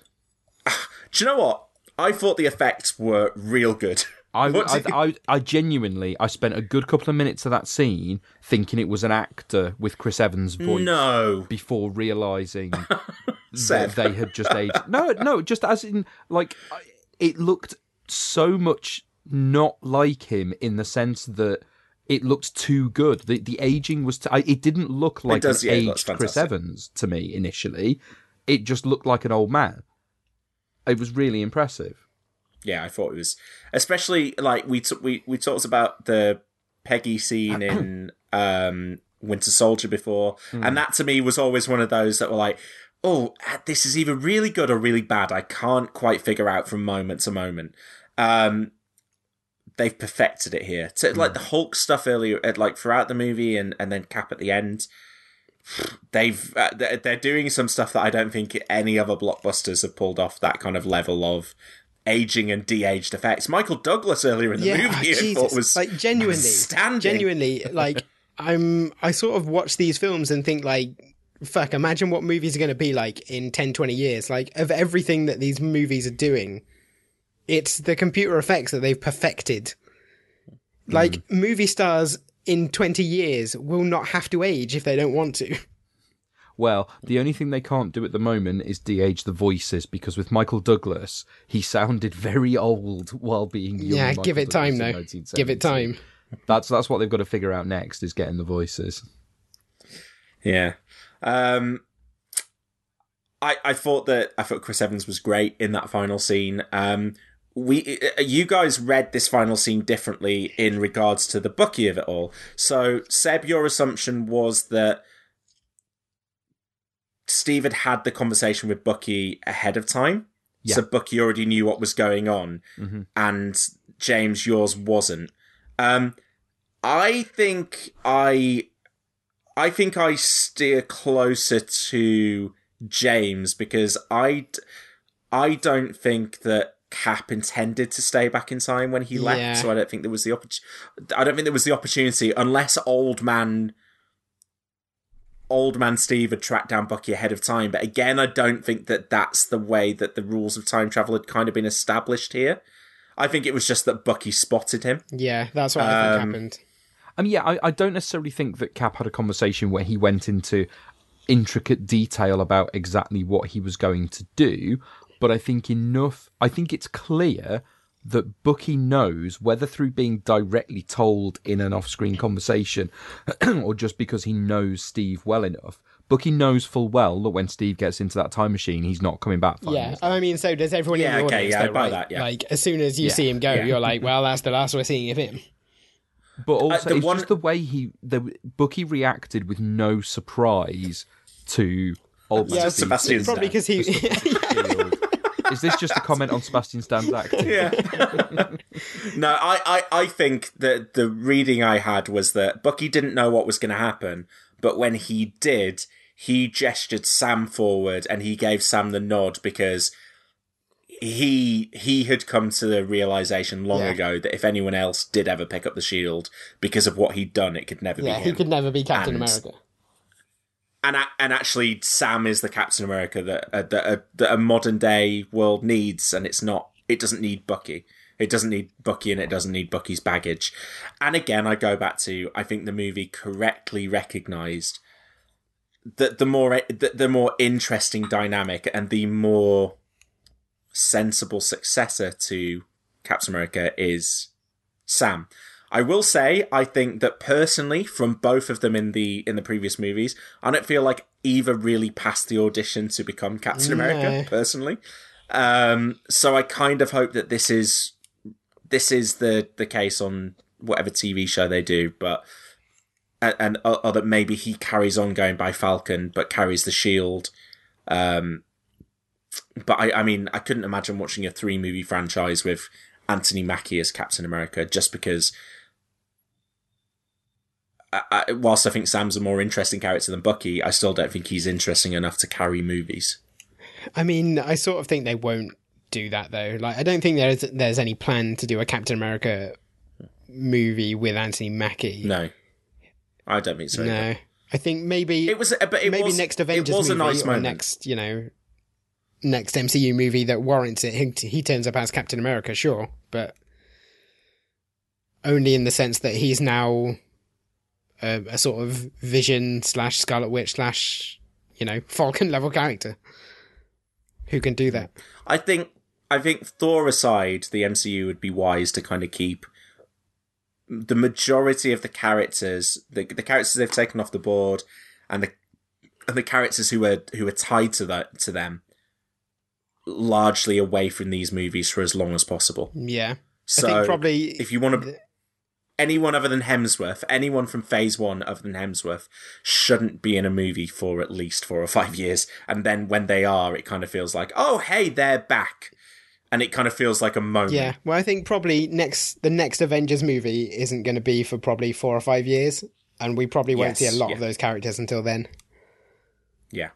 So we think we're getting what Black Widow, Shang Chi, The Eternals, Doctor Strange two, Black Panther two, Captain Marvel two, Maybe Ant Man three. the, Gu- uh, Gu- Guardians three, maybe Ant Man three. Um, there's no need to bring any of those characters Yeah. in. I will. I will say, I still think there is a point in the future where Robert Downey Jr. is a voice in a suit, and I think there's a moment in the future where Chris Evans turns up in the old in the old man makeup or in a in a flashback to a scene set in the 70s or whatever I think or, I you think know. it's more likely that we see Cap again, that we see Chris Evans again, than we see flashbacks. any involvement with Robert, with Robert Downey Jr. I think this is the kind of Wolverine slash Hugh Jackman. Like, I've done it, I've nailed it, I've got nothing more to gain from going back to it. No, I just think it's you know if if it feels like something that ten years from now would make sense. Uh, I sort of think the next time we see any Tony Stark, it's going to be recast. Oof, I hope not. Yeah, well, that's the thing, isn't it? I don't think I don't think we'll ever get that unless you mean way way down the line when the whole thing is being completely redone. Yeah, Yes, probably. yeah, Or, yeah. You know, when enough time has passed that they can do something new and say like, "Oh, we pulled Iron Man out of the timeline. Here's your new, here's your new Iron Man." Whatever, think they, wha- whatever way they go, I think probably, probably Chris Evans cap. Yeah, within the next five, ten years, Robert Downey Jr. never, no chance. All future speculation aside, uh, just looking back on on on the MCU for, th- through these first three phases, and I know they've said that Spider-Man: Far From Home is technically going to fall under that, so fine. But this obviously this does feel like the the culmination of everything they've done so far. there are a lot of people that have contributed to this, and a lot of uh, a lot of directors, writers. Um, but uh, you know, when when you're actually watching this up up on screen, the one thing, and and that moment at the end, right at the end of the credits, with just the noise of the the hammer on metal, hmm. calling back to the first Iron Man movie. I, don't, I, I really don't think you can underestimate Robert Downey Jr.'s performance and, and how important that is in, in He all that we've he really did bang that metal. yeah, for the for the past decade, and and to to, to keep turning back up, and and he is. Whilst there are other things that there are, there are other people and there are other characters and performances in this franchise, Robert Downey Jr. as Iron Man is the thing that has brought audiences to cinemas in numbers. Like Iron Man turns up in a movie, it makes a lot more money. Like the the, the bump for Winter that Winter Soldier got after uh, Avengers was was big because people cared about um, Captain America now. But the bump that Civil War got from Winter Soldier because it was an Iron Man movie as well this time was enormous. Uh, Iron Man becoming a Iron Man three becoming like a billion dollar movie after the Avengers felt enormous for that solo superhero to be doing. Um, and and I think it's yeah everything after this. I'm I'm slightly worried that I'm not going to care as much anymore. there is, I mean, In no, I- fairness- I, get that. Yeah, In fairness, like if we don't care, that's okay, right? We had ten. We had our ten years. Like I, I made a joke Absolutely. somewhere. I mean, I, I would I would apologise to our listeners if that, if that does I happen. can't remember where I said this, but I made a joke about like how you know are you gonna give a shit as much in you know Endgame two when the fucking Eternals are meeting the Master of Kung Fu? Maybe we won't, but the people who grew up with those characters will, and that's fine. Like if we if we find oh, I don't really care if you know Shang Chi meets you know Sersi. Okay, it doesn't matter as long as someone does, as long as the right people do. And I mean, already, already we've got characters that are going to be around for that for that next phase of things. That I mean, I do, I genuinely do care about Doctor Strange, and I want to see future Doctor Strange movies, and I de- I genuinely care about not just Black Panther, but all of the characters in Wakanda, and I care about that that place. I think Tom Um, Holland Spider Man is who I, I come that- out of these films most Yes. wanting to see more of, especially like Spider Man in a world without Tony Stark. Marvel and Sony best re up that contract. you have to figure that one out. Um, and then you know, and then and then they do have the opportunity with the X Men and the Fantastic Four to introduce characters who have that cultural penetration mm-hmm. already that they can MCUify. And yes, I think the MCU Wolverine is going to be something that people are. Yeah, I mean, having having that made that crack around. about Shang Chi in the Eternals, actually, once they get around to MCU X Men, I'm I'm gonna And- care. I I will care. And in the same way, James, I know, I mean, I know that for you, probably Iron Man and Shang-Chi are not comparable, but for most people, Iron Man and Shang-Chi 15 years ago, you'd have gone, yeah, I wouldn't care about either of those if you do a movie about them, because I don't know who either of them are. um, I'm sure there are, I'm sure there are people who are going to be caring about I mean, and, and you know what? We'll get sucked in as well. We're going to be here in ten years t- t- talking about this, this same old nonsense. Um, but I'm I'm just I'm just so happy that they stuck the landing. For me, I know we talk about rankings uh, uh, every time we do this. Um, it might change with time. I, I've gone, I've tweaked my rankings list kind of even in this last week as I've been rewatching the movies and kind of appreciation for some of them growing and other ones diminishing. I, it does. I feel so so satisfied by this movie. I feel so satisfied that it is grounded in character, that it's grounded in emotion, that it feels like the right kind of payoff at the end of this period to these characters.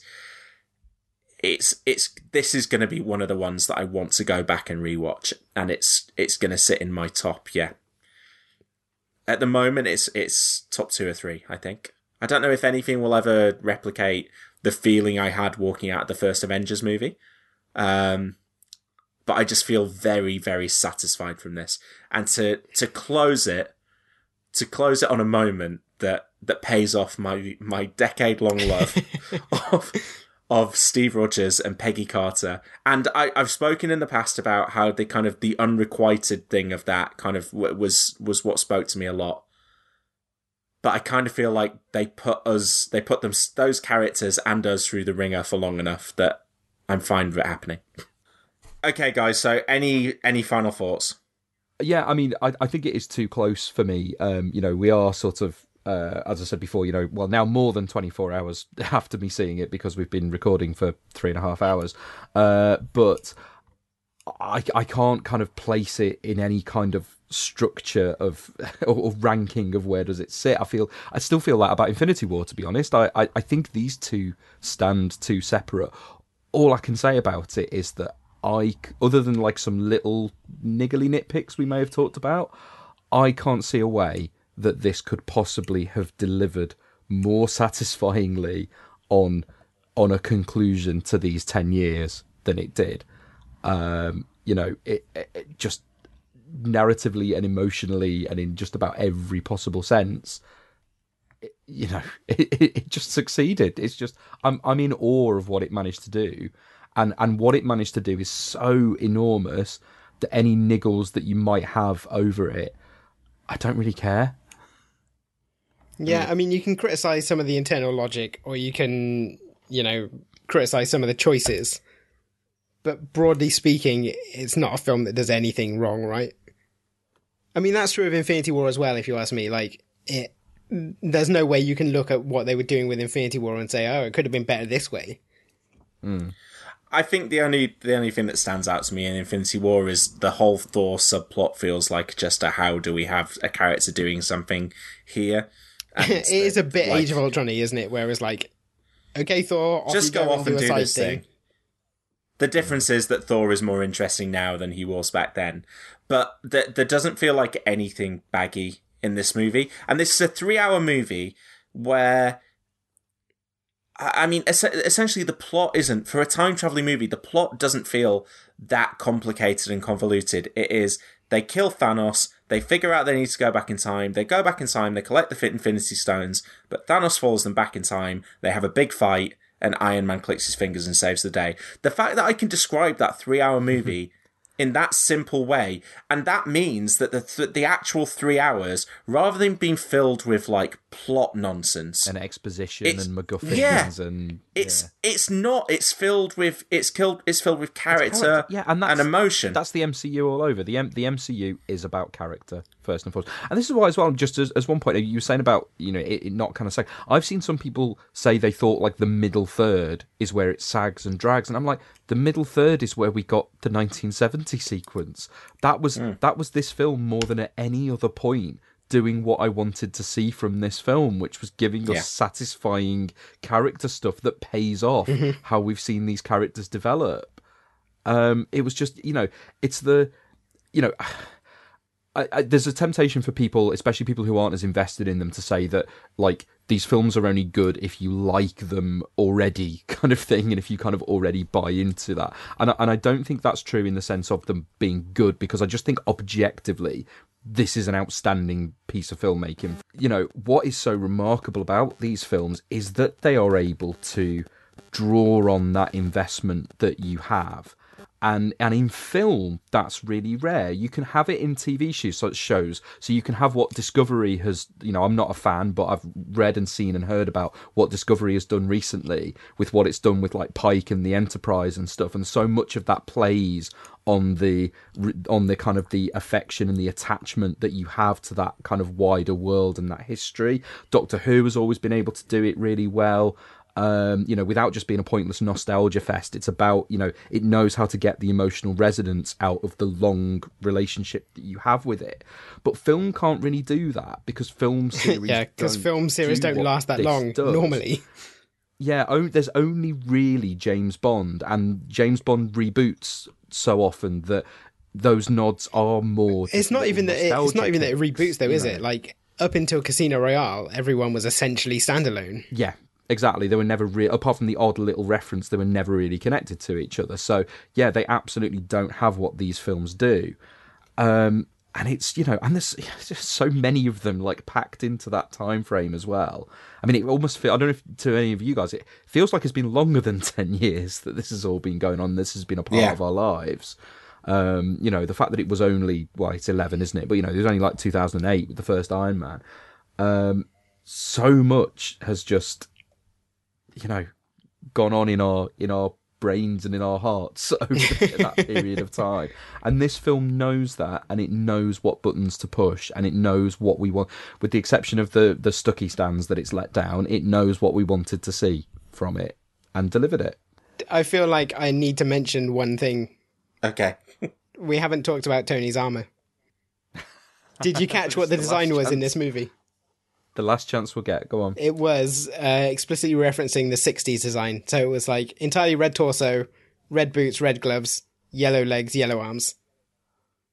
i didn't even catch that Go i don't Google it think i twigged him having a different armor for the fight because he spent so much of this film not in armor Yeah, you don't really see Yeah. it, but the Endgame armor, it's ex- it- like it's basically the sort of Don Heck look. Nice. Yeah. Shame they didn't give it a nose. But Yeah, we've been robbed of the nose armor. I mean, that said, I can't believe Yeah, that said, in, time in my is gonna get armor to talk about Tony rankings, it's armor it's podcast. like second from the bottom because it looks stupid. But other than that, so there you go. That's the last time I'll ever talk about which design they use for Tony's armor. No, it's not. um, yeah. So, do, do we do we want to do any recommendations? Is there any uh, anything that you would recommend off the I back mean, of this? uh, in fairness, right? There's a there's a comic called Avengers Forever, which I may have mentioned, which is about a Yes. group of Avengers like hitting the time stream to try and save the world.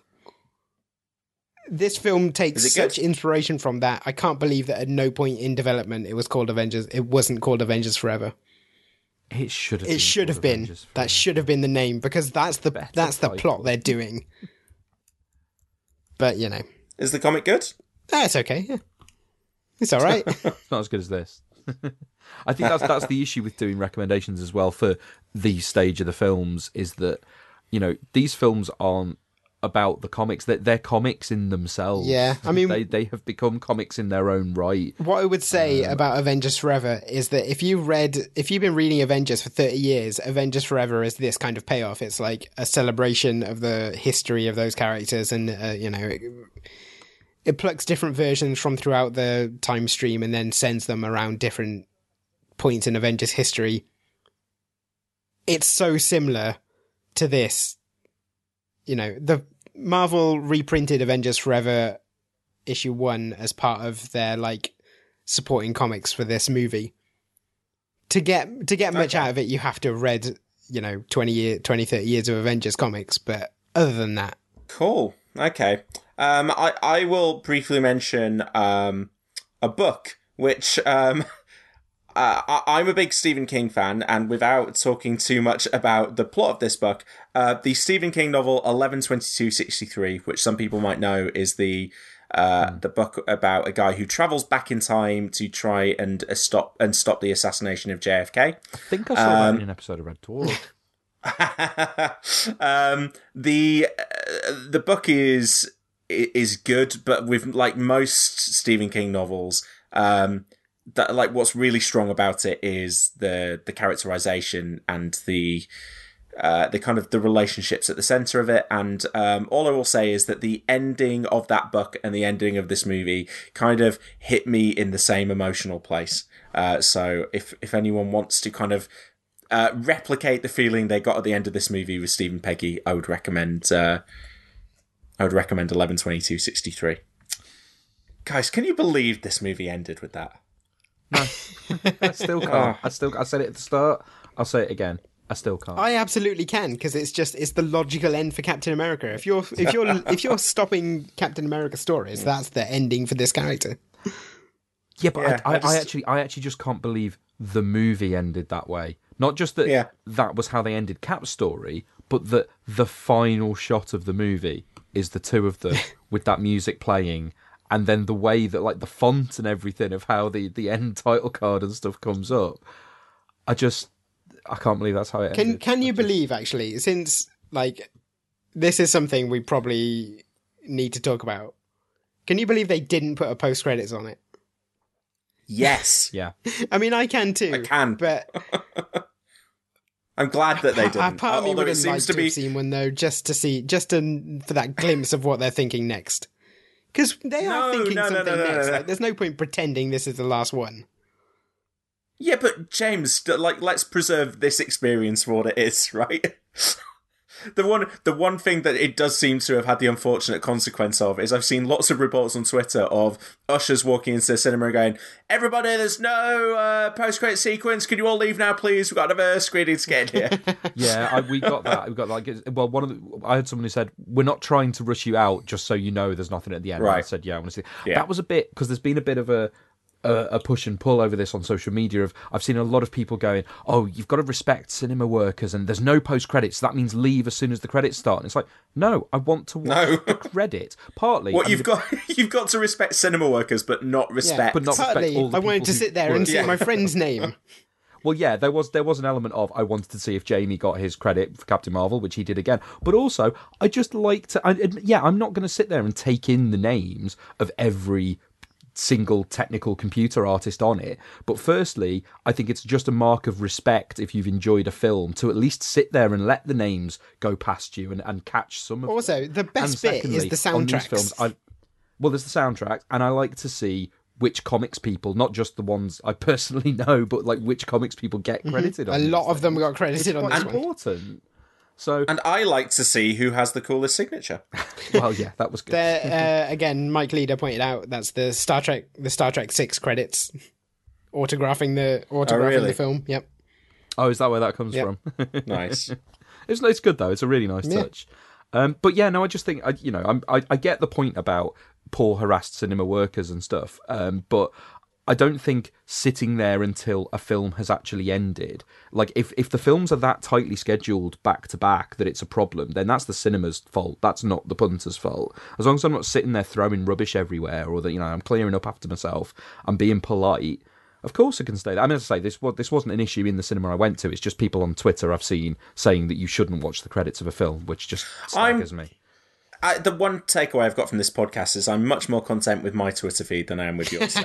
Oh no, this wasn't people I follow. This was when I clicked through to through on a moment and stuff. The moment that contained uh, Al- Ali Gray Shiznit's tweet about I sat through twelve minutes of credits of Infinity War, and all I got was a, a respect for the thousands of people who worked hard on the movie.